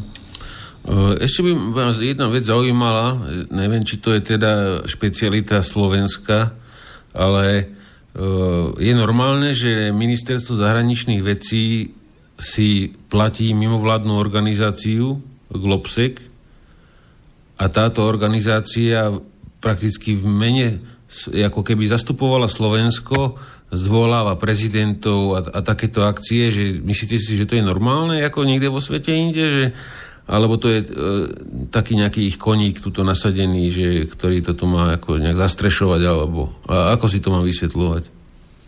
Tak určite to nie je štandardné. A to je zase práve tým postavením nášho ministerstva zahraničných vecí vo vzťahu k vláde. Takže štandardom to nie je. Ani som to nepočula, že by to niekde inde robili. Takže my sme, my sme takí uh, in, alebo ako sa to hovorí. Áno. Dobre, chalani, Peťo alebo Miro, mali by ste nejaké doplňujúce otázky ešte k tomuto? Neviem, pani Michalíková hovorila, že bude môcť byť do pol 11, tak ešte ak, ak by ste niečo mali, tak povedzte. No, ja by som len do toho vstúpil s tým, že tak, jak ja stále hovorím, že nie je Amerika, nie je jedna Amerika, že je fakt, že tie trumpovské e, elity, ktoré sú tam a trumpovská administratíva e, nie je v, práve v najpriateľskom vzťahu s administratívou bruselskou, ktorá reprezentuje predchádzajúcu garnitúru, garnitúru Obama a Clinton. Tak možno by bolo zaujímavé, či pani na to rovnaký názor. Mám. Mám, veď sme si všetci všimli, akú politiku zastáva Trump. Občas sa nám zdá schizofrenická, ale uh, už len to, že nemá dobré vzťahy, uh, povedzme, ani s Európskou úniou, ani s našimi um, proamerickými prezidentami, prezidentom. Uh, mám ten istý názor, že E, samozrejme však vieme o Deep State, či už je to pravda alebo nie, ale sa o tom veľa hovorí a uh, o boji Trumpa s Deep Stateom. Ja by som sa k tejto teórii priklonila, hoci dôkazy na to nemáme, že nie je naklonený Deep State, ale tu je zase otázka. Ja by som tiež povedala, že rovnako ako u nás, aj v Bruseli sú tí, ktorí sú proamerickí a druhý tí, ktorí sú za ten kvázi, za tú tieňovú vládu alebo ten deep state. Takže ak je to pravda, že to týmto smerom, alebo takto by sme to zadefinovali, tak uh, Trump, Trump sa podľa všetkého snaží túto uh, tieňovú vládu nejakým spôsobom poraziť. Ale to sú, to, sú, to sú už len dohady, lebo o tom čítame, počúvame. Uvidíme, čo ukáže budúcnosť. Hmm. A Peťo, ty by si ešte mal niečo? Ja by som len poďakoval pani Michlíkovej, neviem, či Michalíkovej, Michlíkovej, aby som sa aby som nevyslovoval. Micha, Micha, Micha. Micha Líková, Michalíkovej za skvelé informácie, ktoré mm, vlastne v slobodnom vysielači ani nezazneli a je veľmi dôležité, že tu boli podané. A ak by náhodou chcela napísať k tomu nejaký článok, veľmi radi ho v rámci našej stránky Wars Online uvedieme. E, môže si aj ona sama prečítať niektoré veci týkajúce sa napríklad spadnutia Boeingu alebo poďakovaniu k voľbám a podobným veciam k vojenským základňam, že, nie, že takéto informácie vlastne v rámci našej stránky uverejňujeme. Že nie sme čiste zameraní na vojenské konflikty, ale v podstate na, nazvime to európsku, slovenskú a svetovú bezpečnosť ako takú, do ktorej politika neodmysliteľným spôsobom patrí. A s tým Deep Stateom, to čo hovoril Miro, takisto súhlasím na 100%. Takže tomto momente vnímame to iba tak, že v rámci generálneho prediktora, tento výraz sa mi veľmi páči, v rámci toho, že niekto nejakým spôsobom chystá stratégiu toho, ako to tu má vyzerať, e, ktorý to skúša rôznymi metodami, salámovou metódou, chvíľku mu to nejde, chvíľku mu to ide, akým spôsobom sa obyvateľstvo zobudí, tak e, reaguje potom na to. A jeden z dôvodov je, prečo potrebujeme islamizovať Európu, pretože je tu príliš uvedomelé obyvateľstvo, aj keď niekedy na tých našich dedinách, že tá je šumná, tá sme ju volili, hej, to ešte tam nedošlo, ale e, v každom prípade sa národ, národy prebudzajú a chcú nejaký, nejakú inú zmenu. Možno mal by som jednu otázku na pani Michalíkovú, Michalíkovú, Ano. Eh, nemyslíte si, že súčasný spoločenský systém, ktorý tu existuje, nie je to demokracia, lebo demokracia a kapitalizmus sa priamo bijú, lebo eh, jeden chce niečo a kapitalizmus chce niečo úplne iné a socializmus, za ktorý sme zažili, ktorý mal svoje obrovské chyby a mal nejaké svoje aj výhody, eh, nemyslíte si, že by trebalo vymyslieť, pripraviť a spustiť úplne nový systém spoločenského zriadenia? To je otázka, ktorá je úplne mimo tému.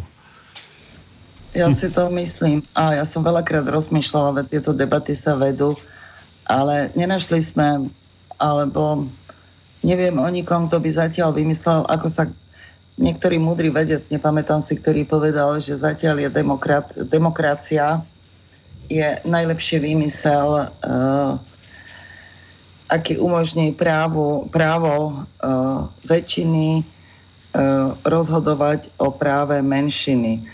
Ale ak bude lepší systém vymyslený alebo prijatý, navrhnutý, tak určite budem za to, lebo vidíme, že sa neosvedčil celkom ani jeden. Hm. Lebo nie je okay. dôležité, ako ho pomenujeme, ako ho pomenujeme, ale dôležité je, ako bude Aký fungovať. Bude. Aký tak, bude výsledok. Áno. Jasne. Takže Výborne, ja vám takže, pekne ďakujem, bolo to skvelé. Uh, ja takisto, uh, určite aj Miro. A, tak budeme sa tešiť na budúce. Ďakujeme, že si stravila váš voľný čas a teda už treba ísť spať, keďže ráno práca volá. my, my to dneska potiahneme do 23. E, takže dobrú noc, e, nech sa vám darí a ak by ste mali ne, nejaké informácie alebo niečo, určite nás kontaktujte a, a môžeme sa na, na budúce porozprávať, ak by bolo niečo také, e, čo fakt by bolo dobre posunúť ďalej k ľuďom. A dúfam teda, že vás čoskoro odblokujú na tej americkej sieti aby ste mohli ďalej pokračovať v osvete občanov, ktorí volia ako volia. Takže dovidenia, do počutia. No a chalani, dáme si... Ja by som, dáme si, ja by som ešte do... doplnil, že, že pokiaľ vám to neodblokujú, môžete kľudne uverejňovať na našom serveri. Nie je Áno.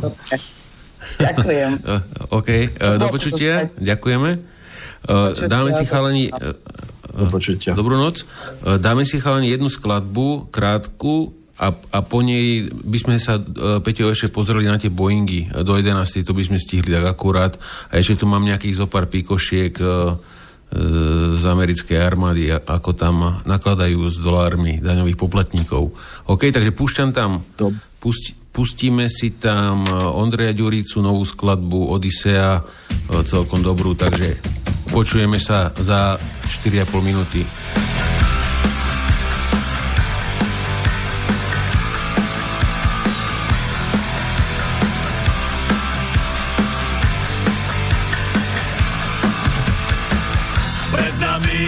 cesta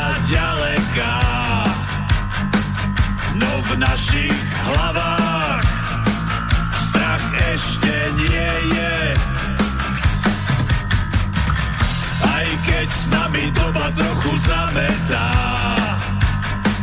stále sme tu. A stále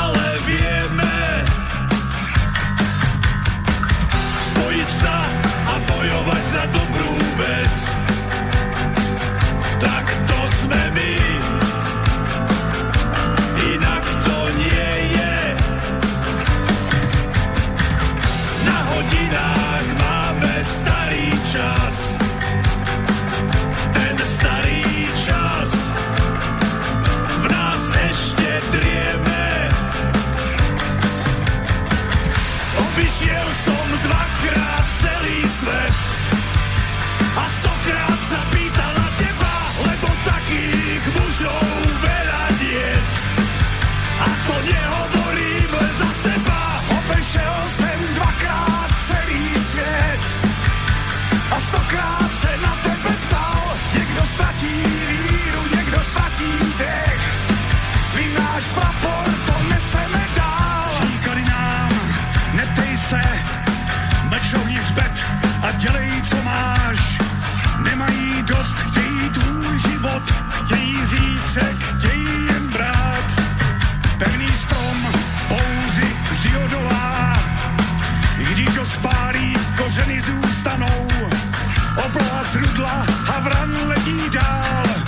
žádné pochyby, jdeme za tebou. Opět spolu jako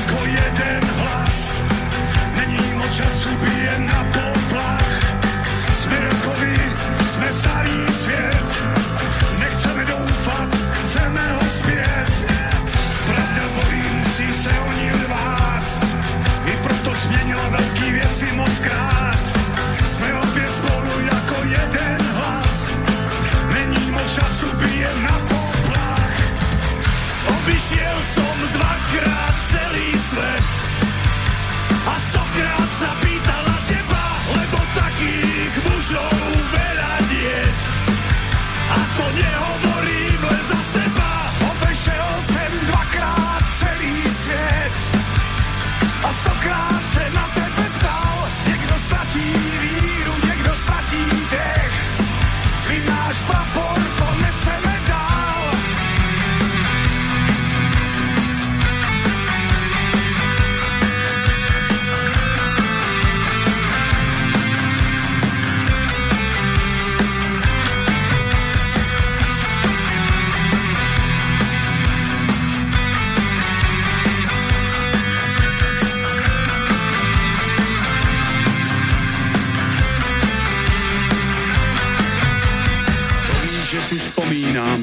20 bylo nám. Zpívali jsme z plných plic, měli jen to a nic víc. Brat môj, zase pravdu máš, celý svet bol iba náš. V mnohom si sa nemýlil a tým si sa mi zalúbil. Slova, která zůstanou, písně, které nestárnou. Časté stopy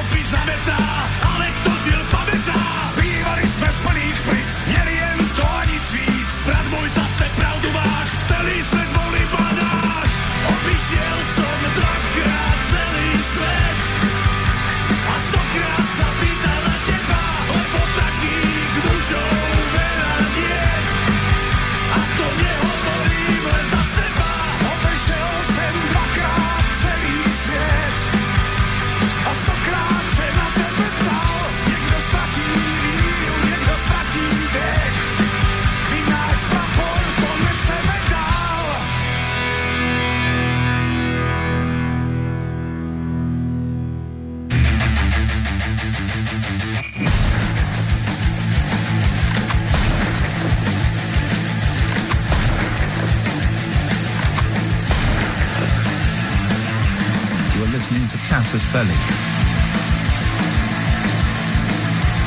You're listening to Casus Belli.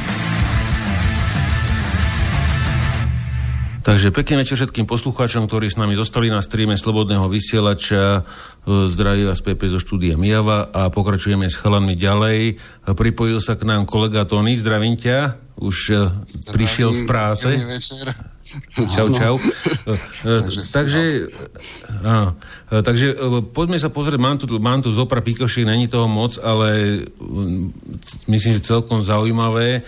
Aj s Tony sme sa o tom bavili, že americká armáda má, hľadá teda peniaze na, na, na vlastne Lockheed Martin je prepojený finančne teda s americkou armádou alebo s Pentagonom a e, chýbajú im, im diely za 2,1 miliardy dolárov a nevedia ich nájsť a e, teraz rozbehli tam nejaké vyšetrovanie. Neviem, Tony, mal k tomu nejakých bliž, ešte nejaké bližšie informácie, že e, čo tam ešte hľadali? Je na, je na tom samostatná komisia, je to nejaký spoločný fond medzi vládou alebo ministerstvom obrany a Lockheed Martinom. Bolo to spoločný účet eh, pri nejakej minuloročnej uzávierke 2018 sa zistilo, že 2,1 miliardy dolárov proste nevie Lockheed Martin zdokumentovať, kde sa minuli, kde sa utratili. Takže ďalší prísun peňazí do vývoja, pretože stále, keďže majú účet, ktorý už musí vláda kontrolovať, to znamená, že tam natieklo, muselo natiecť už veľa, veľa peňazí. Ej, a keď už takto tvrdo po nich vlastne ministerstvo obrany ide, znamená, že tam dochádzalo k veľkým únikom Takže vytvorili túto komisiu, tá vyhodnotila, že 2,1 miliardy za rok 2018 len, hej? za jeden jediný rok účtovný. Nevie to Logan Martin zdokladovať, takže mm, má to byť aj súdne nejak, bolo tam niečo povedané, že bude musieť to Logan Martin dali neviem koľko dní na zdokladovanie, nejaký termín, pokiaľ nezdokladuje, tak e, asi pravdepodobne to bude mať nejakú súdnu dohru. To je jedna vec. A druhá vec na základe tej F-35 toho, toho, tohto financovania e, som sa dočítal, bolo to na taký deň sobotu večer, e, som čítal na jednej, síce je to ruská stránka, ale aj oni zavidovali túto informáciu ohľadne tohto, tohto, tohto z tejto sprenevery. Oni to tak už aj nazvali, lebo že majú také informácie, že tam došlo k sprenevere či na iný projekt si odlial Lockheed Martin, alebo proste to nikto nevie zatiaľ, tak už aj e, v Rusku alebo na tomto portáli venovaný vojen, špeciálne, špeciálne vojenskej technike e, spomínali, že alebo majú informácie, že s, to, s tým sponzorstvom alebo s tým platením a financovaním tohto bojovníka e, majú všetky štáty. Všetky štáty, ktoré sa spolupodielajú na tomto financovaní, lebo tie výdavky sú už tak astronomické a um, práve táto ruská stránka si všimla toho, že tak, takú informáciu, že Lockheed Martin začal s vývojom a e, mutantom medzi F-22 a F-35, volá sa to e, F-21 a e, ešte neviem, či to nie je nejaký krížen z F-16 nejaké, nejaká. Takže asi pravdepodobne F-35 bude mať ešte všelijakú dohru. Uh, my sme písali na našej stránke warsonline.slobodnyvysielač.sk uh, jeden článok, kde som aj spomínal, že, že týmto hybridom F-21, ktorý je, je taký kompromis Lockheed Martinu medzi drahou F-35 a F-22. A práve aj táto ruská stránka hovorí, že vyzerá to tak, že to bude jedno veľké fiasko. A tiež som spomínal tam, že Erdogan, prečo sa Erdogan rozhodol pre S-400 a nie F-35, pretože oni už dávno vedia tieto informácie. Tak sa jeden turecký denník nejak z nejakých zdrojov nemenovaný. Ťažko povedať, či to je overené, ale asi čo si na tom pravdy bude, takže uvidíme to mm. celé, ako bude mať dohru. No, potom to mám zaujímavú vec, aj, aj, aj, aj to, ty si mi posielal ten link, ja som si to potom pozrel, že o čo tam išlo. Tak izraelská ministerka spravodlivosti sa v Áno. politickej reklame na videu sprejovala sprejom, ktorý sa volá faši, fašizmus, ako voňavka fašizmus a, a ho, v- teda v tomto videu hovorila, že, že ten fašizmus jej vonia ako demokracia. A že teda, že podľa oficiálnej verzie video malo byť navrhnuté ako satíra a e, počas, počas e, v tomto videu rozpráva slova ako po hebrejsky reforma súdnictva, oddelenie moci od štátu, obmedzenie najvyššieho súdu, ale že keď, zobere, keď zoberieme do úvahy e, tvrdé pravicové názory viacerých izraelských predstaviteľov a členov vlády, vrátane ministra spravodlivosti, video že vôbec nevyzerá ako nejaké vtipné, že skôr je to bližšie Áno. k realite, bližšie k realite ako, e, že to mala byť nejaká recesia alebo podobne. Takže izraelský No. minister spravodlivosti sa sprejuje fašizmom. Tak to som bol, ja som ti to poslal, lebo ma to dosť šoklo, na jednej arabskej stránke som to našiel. No, uh, už mám taký dojem, Zema Vekto uh, reagovala na to, uh, na, ten, na, na, tento, na tento videoklip. Uh, takto, ono zase, berme to z pohľadu, že, ja som ta, že sme tá, tou ministerkou, hej. Ono to môže mať, áno, keby že toto video natočíme na Slovensku, koniec, amen, tma, už tu máme, ja neviem, z Európskej únie kontrolu nejakú, sme homofóbni, sme antisemiti a tak ďalej. Oni si to môžu dovoliť, hej. Takto obec proste si to môže dovoliť. Ale mňa potom napadlo, že toto môže byť aj totálny výsmech židovského štátu ako Izraelu a komunity, že fašizmus už vlastne ani neexistuje, lebo ho máme pod palcom. Hej, to je možné. Všade máme svojich, všade máme svojich ľudí. Takže je to vonia ako demokracia. Môže aj takto. Aj, takže môže to aj takto vyznieť, že čože, fašizmus už je z toho len voňavka. Áno. Uh, takže poďme ďalej. Uh, toto, by si, uh, toto by si mohol Peťo aj ty komentovať. Uh, tá suma je celkom zaujímavá, ktorá sa tam spomína. Takže Egy, Egypt chce nakúpiť 30, uh, po- podpísali zmluvu s Ruskom na nákup uh, z- SU-35 20 kusov za 2 miliardy dolárov. A či by si to vedel teda porovnať s tými nákupy na Slovensku, čo tu predvádzajú? Uh, teda 2 miliardy 30, Ešte uh, raz. 20 kusov. E, 2 miliardy dolárov Miliardy, za 20 kusov SU-35. 2 miliardy dolárov. Pre To Egypt. znamená, že 100 miliónov kus? No, no áno, 20 kusov, no. 20 kusov, 2 miliardy, čiže... No počkaj, 2 miliardy, 20 kusov, no 100 miliónov kus. Čiže um, lietadlo úplne kategórie, nevieme síce palubu, ako má výbavu, ale e, keby sme poslali proti sebe F-16 a SU-35, tak je 35 najmodernejšia verzia e, aerodynamiky a výbavy strojov rady SU-27. To znamená, okrem najnovšieho e- SU Stealth, ktorý sa prakticky ešte nevyrába, je vyrobená iba predsériová séria, tak je to najmodernejšie lietadlo, ktoré Rusi majú. Takže mm, nemá to zmysel porovnávať, skrátka tá F-16 by sa vôbec nechytala.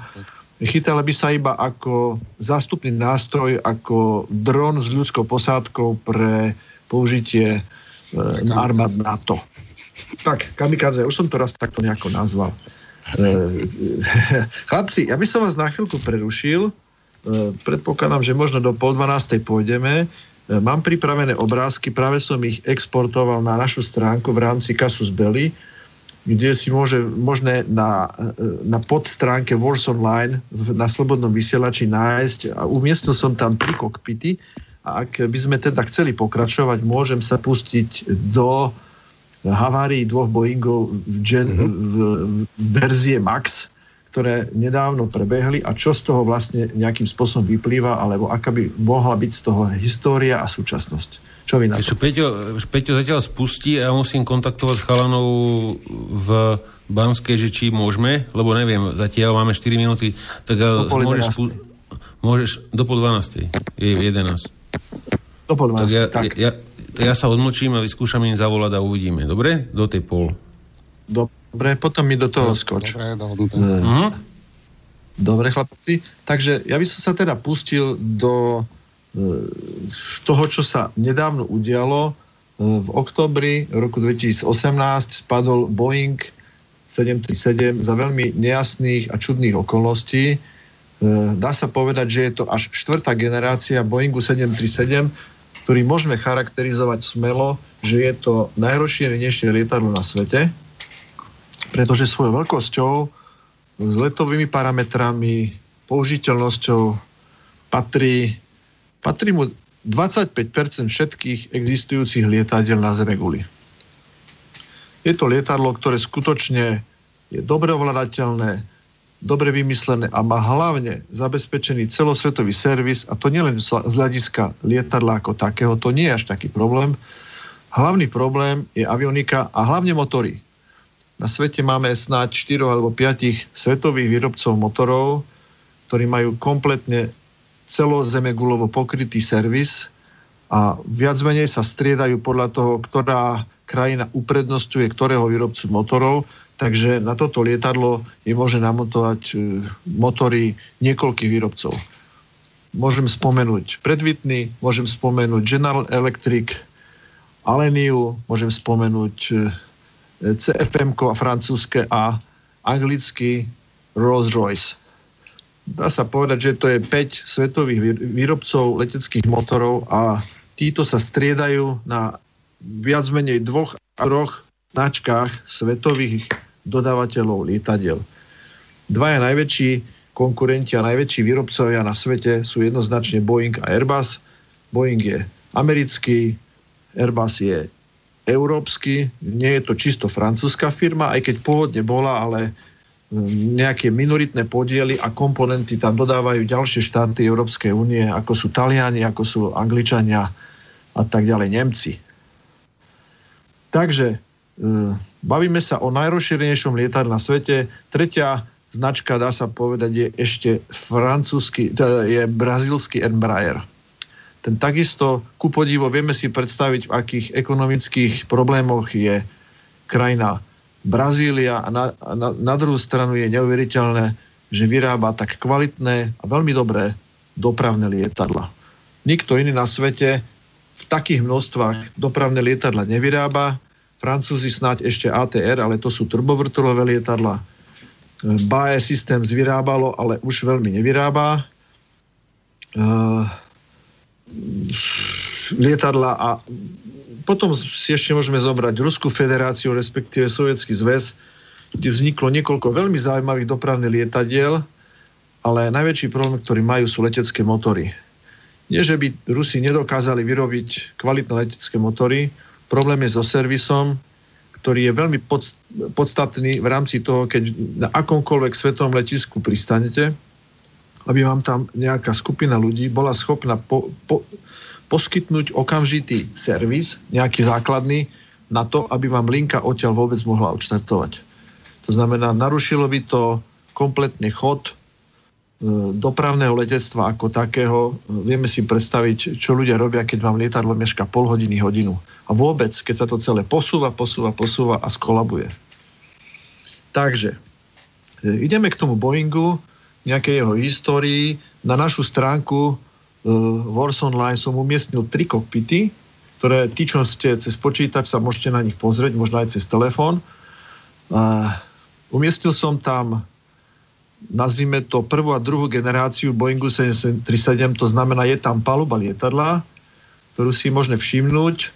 Uh, je tam Boeing 737 verzie 400, nazvíme ho, že to je tzv. ešte starý kokpit, ktorý ale čiastočne už má e, displeje na svojej palube.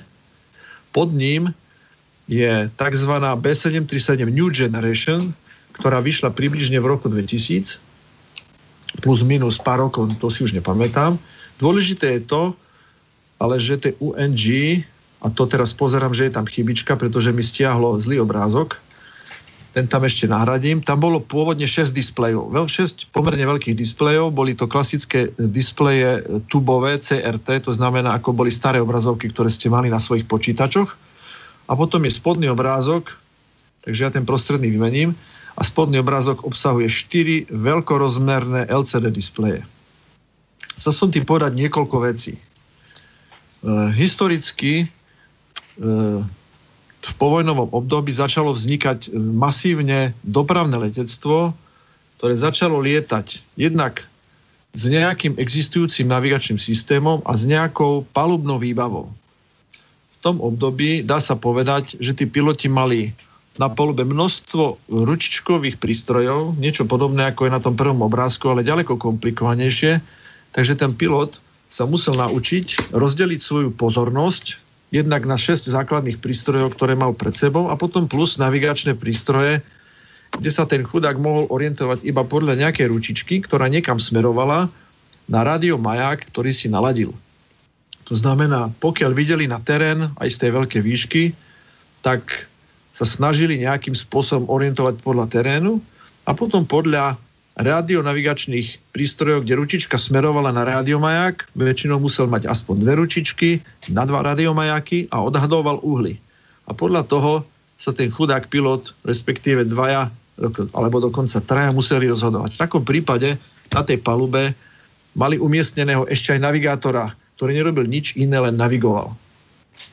Postupne sa tá situácia zlepšovala tým, že v prvom rade sa vymer, vy, vymyslela inerciálna navigačná sústava. E, bola to sústava najprv e, mechanických gyroskopov a neskôr v súčasnosti optických gyroskopov, ktoré zabezpečovali to, že pokiaľ ten pilot, a to už museli mať vtedy e, nainštalované aj digitálne mapy určitej kvality, nie je síce veľkej, ale dosť presnej, Eh, postačujúcej pre navigáciu let, letu, tak tú inerciálku na, eh, si ten pilot adaptoval tak, že napríklad na tej stojánke, kde bol, vedel, ktorá je to stojánka, on potvrdil polohu, tá inerciálna sústava si zapamätala tú polohu a bola schopná podľa tej digitálnej mapy nejakú dobu, väčšinou to bolo 40 minút, veľmi presne navigovať to lietadlo bez toho, aby tá palubná avionika si kontrolovala nejakým iným spôsobom svoju polohu. Najprv to bolo pomocou radionavigačných majákov, kde najprv sa, sa meral pomocou niekoľkých majákov iba uhol, neskôr k tomu pribudla možnosť navigovať, alebo respektíve merať si k tomu majaku aj vzdialenosť. A tým pádom, keď si predstavíme kružnicu, nejaký rádius alebo nejakú, nejaký azimut do tej kružnice a vzdialenosť, tak vieme dosť presne určiť svoju polohu. Takže v rámci Boeingu 737 tej 400, to znamená ten prvý obrazok, už táto možnosť merania vzdialenosti, využívania hlavne tej inerciálnej navigačnej sústavy bola a ten pilot sa stále menej musel venovať tej navigácii a komplikovanosti polohy, kde vlastne sa nachádza. Prišli na radu digitálne mapy, zobrazované na veľkých displejoch, to už mala New Generation, a tá pozornosť toho pilota nemusela byť takým spôsobom zameraná na jednotlivé prístroje, ktoré v kuse musel nejakým spôsobom obospodarovať. Keď si, keď si spomeniete, že máte 6 základných prístrojov a to je umelý horizont, podľa ktorého viete, či ste v náklone, či ste v klesaní stúpaní, potom tam máte kompas, že viete, akým smerom letíte, potom je tam výška, to znamená, vieme, ako výšku, na akej výške letíme, akou rýchlosťou letíme, a posledný dôležitý prístroj je variometer, ktorý nám hovorí, či stúpame, klesáme alebo letíme v horizonte. No a toto všetko sa postupne zakreslilo do obrazoviek a stalo sa to čitateľnejším a zjednodušujúcejším pre toho pilota, ktorý ten, tento lietadlo riadil. Čiže ak máme dobre zobrazovacie prostriedky, máme inerciálnu navigačnú sústavu spojenú s e, nejakými ďalšími radionavigačnými korekciami a k tomu, keď ešte pribudne GPS systém, ktorý neskôr prišiel, tak tá presnosť toho lietania bola skutočne veľmi vysoká. No, A teraz sa dostaneme k automatizácii lietania. Najprv sa vymyslel jednoduchý autopilot, ktorý dokázal udržať smer letu. Potom k tomu pribudol druhý prvok autopilota, že ten autopilot dokázal držať hladinu, na ktorú, to znamená horizont. Vedel, že nesmie klesať, nesmie stúpať, takže vedeli sme lietať v horizonte, vedeli sme lietať v určitých zátačkách, ktoré sme si nadefinovali. A keď k tomu pridáme ďalší prvok, a to prišlo neskôr, volá sa to tzv. autotrust, automatické regulovanie ťahu motorov, kde si ten autopilot sám v klesaní alebo v stúpaní pridával alebo uberal otáčky motora a ťah. Takže vlastne v dnešnej situácii, a to už platilo pre Boeing 737-400, ktorý takýto autopilot mal, a u tej verzii NG bol ďaleko lepší prehľad, jednak mapový, jednak na displejoch, takže ten pilot sa nemusel tak komplikovane venovať navigácii a samotnému letu. Týchto lietadlách od verzie 400 vyššie, New Generation a potom tá verzia Max, ten autopilot dokázal pristávať sám. Za určitých podmienok, to znamená, nesmel byť veľmi silný bočný vietor a väčšinou, keď je hmla, tak prakticky nefúka, Takže sa mohlo stať cestujúcim, že videli v okne, že je hmla a zrazu sme sedeli na zemi. To znamená, ten autopilot bol schopný pristať úplne sám, bez toho, aby sa pilot e, dotkol riadenia a bolo to okrem iného aj tým, že na palube boli vždy nainštalované radiovyškomery, pomocou ktorých si ten dopravný aeroplán dokázal merať na metre výšku nad terénom. To znamená to samotné podrovnanie, kedy dochádza že to lietadlo v klesaní začína vyrovnávať, vyrovnávať, vyrovnávať, až sa dotkne tej dráhy správnym spôsobom. Takže eh, v rámci druhej a tretej generácie existoval plný funkčný autopilot a samotná funkcia pilota sa tam zmenila na komunikáciu, lebo s pribúdajúcim počtom lietadiel E, začala narastať hustota e, letovej prevádzky. E, do rokov, neviem si to presne spomenúť, ale do nejakých rokov 2000 približne to fungovalo tak, že radiomajáky boli rozostávané po teritoriu Európy, sveta a tak ďalej, ktoré nejakým spôsobom vyznačovali letové cesty, kde v rôznych výskach stanovených dispečerom E, jednotlivé posádky viedli lietadlá na, na určitých hladinách. A bolo jasné, z akého smeru po aké letové ceste sa to lietadlo potom priblížilo k nejakému letisku pristátia alebo letisku, ktorého iba križoval ten aeroplán a keď tam mal pristať, tak si ho prevzalo riadenie letovej prevádzky konkrétneho letiska a spolupráci a s pomocou navigácie ho naviedli na pristávaciu os a to lietadlo pristálo. Takže piloti hlavne komunikovali, komunikovali, kontrolovali let a vlastne stali sa riešiteľmi krízových situácií. Čiže stále menej a menej to lietadlo riadili fyzicky. Tam nastáva určitým spôsobom problém tej schopnosti to lietadlo reálne riadiť. Čím menej tí piloti to lietadlo fyzicky riadili, tým viac by sa mali sústrediť na riešenie a skúšanie krízových situácií na simulátoroch, ktoré boli stále dokonalejšie a dokonalejšie a v súčasnosti e, sú tzv. full flight simulátory kategórie A až D, Pričom ten simulátor kategórie D, ktorý má aj hydraulickú plošinu, ktorá simuluje nakláňanie, naklapanie a veľ, dostatočne verne simuluje lietanie tak, že pilot, ktorý je vyškolený na simulátore, sadne do skutočného lietadla a najprv ako druhý pilot a potom ako kapitán s tým lietadlom lieta. Je to taký malý zázrak, ale viac menej to funguje. Kedy si ešte pred 20-30 rokmi to bolo tak, že zo simulátora si ten pilot sadol skutočne do lietadla a s prázdnym lietadlom robil niekoľko okruhov skôr, než ho pustili do prevádzky alebo do lietania so skutočnými pasažiermi. Dnes to tak nie je. Dokonca dnes existuje príbuznosť typov, napríklad kabína 737, 747, je možno 757 bola témer identická rozmerovo, to, čo sa týka veľkosti skiel, okien bočných a rozmiestnenia prvkov na palube, len kvôli tomu, aby tí piloti sa tam cítili ako doma. No a teraz, e, keďže máme nejaký čas, e, k tým simulátorom sa môžeme vrátiť trošku neskôr a prejdeme na najnovšiu generátu NG. V rámci lietania, aby piloti ako tak si udržali cit, pretože za normálnych okolností pilot riadi a zaroluje na, na dráhu, z ktorej potrebuje urobiť zlet, vyžiada si tento vzlet, pridá plyny, stlačí tzv. toga switche, to sú e, tlačítka na plynových pákach a tie plynové páky sami nastavia požadovaný ťah na vzlet. To okrem iného znamená, že pred tým zletom si ten pilot do kalkulačky Flight Management systému, to znamená, je to systém, ktorý umožňuje čo najpresnejšie naprogramovať navigáciu a letové parametre tak, aby sa palivo čo najviac ušetrilo.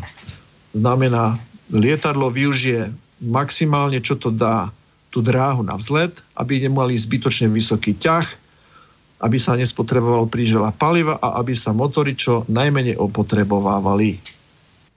No a tento pilot vlastne sa rozbehne, automaticky si nastaví ťah motorov, tie, tie, tie motory si nastavia ťah na vzletový režim, ten druhý pilot neletiaci povie tomu pilotovi rýchlosť V0V1, to znamená, prvá rýchlosť je, kedy už sa nedá prerušiť zlet, to znamená musí vzletieť, lebo jednoducho mu tá dráha už nevystačí. A druhý, druhý, druhý moment je, kedy má ťahať lietadlo do vzduchu, pričom ten pilot samozrejme by to na tej palube, na tom rýchlomeri mal vidieť, keďže má tam na tom značku, kedy by mal pritiahnuť. V momente, že to pritiahne, dá pokyn zasunúť podvozok, po zasunutí podvozku spúšťa autopilota a stáva sa programátorom letu. A všetká ďalšia činnosť je spojená s obrovským množstvom komunikácie, stresu, pretože od roku 2000 sa zrušili letové trate a lieta sa napriamo, pretože je tak vysoká hustota letov, že tie letové trasy by to skrátka nezvládli pri rozvrstvení letov podľa výšky. Takže dneska sa lieta krížom krážom napriamo. Existuje na YouTube videjko, ktoré hovorí, ako vyzerá vyzerá lietanie ponad Európu od, od 0. hodiny v noci do, do, do 24.00. Je to veľmi zaujímavé videjko. No, takže tí piloti sú tam na to, že ak sa niečo stane, tak to riadenie preberú do svojich rúk a pokúsia sa to lietadlo zachrániť. Čiže na simulátoroch sa trénuje vysadenie motorov, vysadenie prístrojov, let, let podľa náhradných prístrojov, keď vám základné zlyhajú, alebo stratíte navigačné schopnosti, že sa vám celý navigačný systém rozsype, ako sa komunikuje a tak ďalej, ale v skutočnosti to samotné lietanie sa nedá s takým napríklad vojenským lietaním ani porovnať. E, je tam podmienka, že piloti, ak si dobre pamätám, musia mať minimálne tri pristátia na ruku, to znamená s vlastným riadením do mesiaca. Takže neviem, či to je veľa, či to je málo. Viem akorát toľko, že piloti si sami občas vypínajú ten autopilot, ten, ten systém autopilota a pristávajú sami už len kvôli tomu, aby to pristáte cítili a aby to nezabudli. No a teraz sa dostaneme e, k tomu, čo sa udialo vlastne s tým Boeingom 737 najnovšej generácie MAX.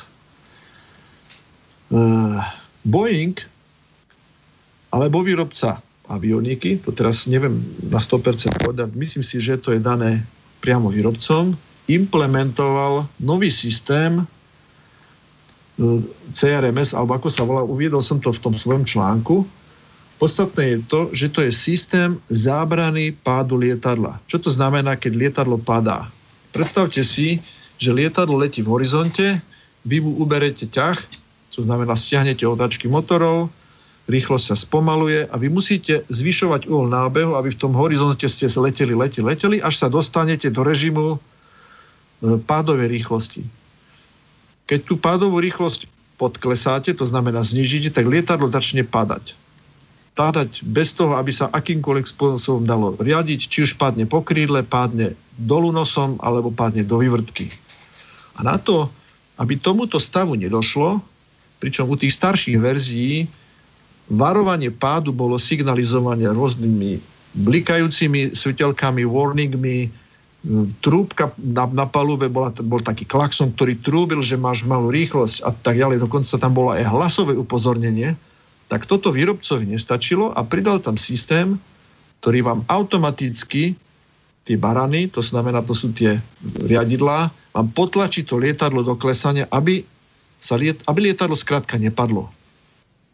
No a na to, aby tento systém ktorý nie je autopilotom. To znamená, keď to riadite na ruku, to znamená živo pilotom, tak e, stane sa to, že pokiaľ by náhodou ten pilot bol úplný idiot a pritiahol to riadenie na pádovú rýchlosť, tak tento systém sám potlačí to riadenie a dostane to lietanie do klesa, lietadlo do klesania, rozbehne sa rýchlosť a tým pádom zachráni lietadlo aj cestujúcich. Problém je, keď máte 500 metrov.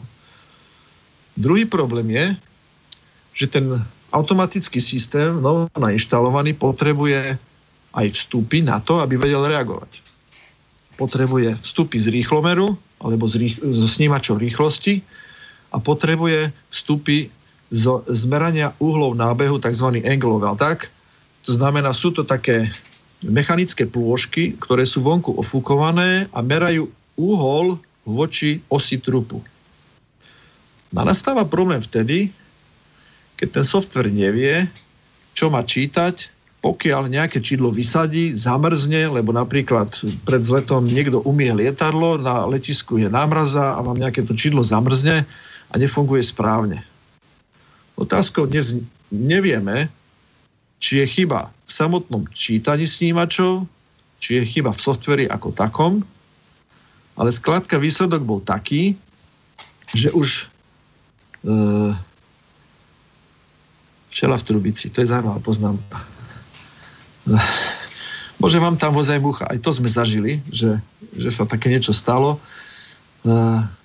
Skrátka, pilot nečaká, pretože má správnu rýchlosť a tento systém sám od seba nejakým spôsobom zareaguje a začne vám tlačiť lietadlo do klesania. Bez ohľadu na akú má rýchlosť, pretože buď došlo k poruche čítania informácií, alebo boli rôzne informácie z rýchlomeru, rôzne informácie z uhlov nábehu. Skrátka, software začne robiť problémy a začne zápasiť so samotným pilotom. A nastáva problém, ktorý musí ten pilot vyriešiť. Najprv rozmýšľa, čo sa vlastne stalo. Pokazilo sa riadenie?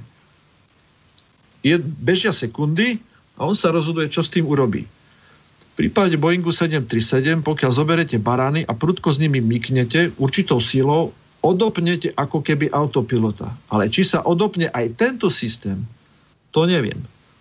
To znamená, možno tam dôjde k nejakej nejakej prodleve po česky povedané, to znamená nejakej e, odmlke toho systému, ktorý znova, pokiaľ to pilot uvoľní, po nejakých sekundách znova začne pôsobiť. E, mali sme možnosť vidieť e, vertikálne grafy kedy, e, vertikálneho pohybu týchto lietadiel, ktoré mali veľmi vlnovkovité e, pohyby, než napikovali do zeme. A dá sa povedať, že z toho by sme mohli konštatovať, že ten pilot, alebo tá, tí, tí piloti zápasili s tým systémom a skôr, nebo, než boli schopní ho úplne vypnúť, pretože na palube sú vypínače, ktorými sa ten, ten systém úplne dá vypnúť a Boeing 737 ako taký má jednu veľmi dobrú vlastnosť. Na rozdiel od napríklad Airbusu, ktorý je viac menej počítačovou hrou, kde máte joystick a priamo do riadenia zasiahnuť nemôžete, tak keď si pozrite ten spodný obrázok, ten tretí, tak sú tam tri biele kružnice. Na ľavom riadení je vidieť možnosť vyváženia lietadla, ktorým pilot môže zaviesť zmenu vyváženia. Hej? Pretože ten systém, e, ktorý uvádza to lietadlo do klesania, funguje tak, že vám zmení nastavenie stabilizátora. To je tá vodorovná plocha na chvoste, nie pohyblivá, ktorou piloti pohybujú v rámci riadenia, ale v rámci nastavenia trimu, to znamená vyváženia. Na tom strednom pultíku je možné vidieť malú kružnicu a veľkú kružnicu. Veľká kružnica zobrazuje také veľké koleso vertikálne, ktorým vlastne to lietadlo mechanicky môžete vyvážiť. A tá malá kružnica vpravo toho sú dva vypínače, ktorými môžete úplne elektrické ovládanie trímu, to znamená ovládanie tej, toho stabilizátora vypnúť s tým, že ďalej musí pilot mechanicky krútiť tým veľkým kolesom, aby to lietadlo vyvážil. Ale zachráni si tým kožu, pretože ten systém je úplne bezmocný, čo sa týka ovládania toho stabilizátora. No a v rámci toho prvého lietadla, ktoré spadlo v 2018 v novembri, tá prvá posádka, ktorá, ktorou tento systém začal zápasiť, to zvládla, vypínačmi odpojila ten systém, pristala, ale neunúvala sa to poznačiť ani do palubného denníka toho lietadla a tá druhá posádka o tom vôbec nevedela. Po zlete mala tento problém a tá už to nezvládla a skončila v zemi. Boeing slúbil, keďže tušil, že asi je problém v tomto systéme po prehratí informácií z čiernej skrinky, z palubného zapisovača, že ten software má asi problém a povedala si, že to tak zvládne do nejakého apríla roku 2019. E, lety 737 verzie MAX pokračovali a stala sa tá nehoda egyptským aerolíniám alebo e, etiópským aerolíniám, ktorá, ktorá spadli aj štyria občania Slovenskej republiky. To, čo sa stalo pred niekoľkými dňami. A zrazu Boeing bol schopný eh, za týždeň tento software opraviť. Takže skúsme si spočítať, že koľko mŕtvol potrebujeme na to, aby sa nejaký software v civilnom dopravnom lietadle dal opraviť. Z môjho pohľadu je tento systém skôr zbytočný ako pomocný, pretože myslím si, že tí piloti, ktorí na tých palubách lietajú, sú dostatočne vzdelaní na to, aby vedeli rozlíšiť čo je pádová rýchlosť a aby tomu pádu dokázali zabrániť a takýto systém nepotrebujú. Ale je to iba môj osobný názor. Takže to by bol taký, nazvime to, krátky vstup. Skúste sa pýtať, čo vás zaujíma a prípadne ja ešte potom k tomu niečo poviem. Myslíš, Myslíš si, Peťo, že oni zapasili s automatom, akože s, s počítačom, alebo počítač bojoval sám so sebou? Hm. To je tiež otázka. Z toho, z toho, čo bola komunikácia na palube hm. a z tých informácií, ktorým som sa dostal na internete, zapasili piloti so systémom, ktorý sa zapol, vypol, zapol. Čiže oni za to riadenie zabrali, Jasne. To boli tie vlnovky, že, že stúpal, áno. klesal, stúpal, klesal a potom prúdko len diera ostala, lebo to bolo čudné. Autopilot, teraz hovorím o klasickom autopilote, ten sa dal vypnúť mm-hmm. dvoma spôsobmi.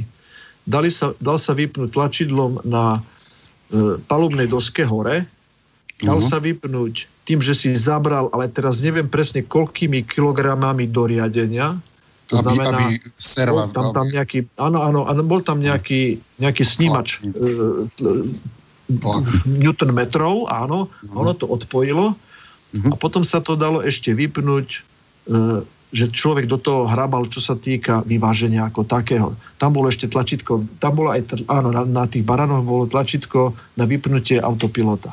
Problém bol ten, že ten, to nebol autopilot, to bol systém zabrány pánu, ktorý zblbol. Čiže piloti nemali mhm. zapnutý autopilot. Čiže najprv musel ten systém začať zapasiť s, s autopilotom ako takým. To, to som sa, že systém, áno, systém áno, áno, je to možné. sa najprv sám proti sebe, oni autopilota vypli a potom vypli. oni s ním lomcovali.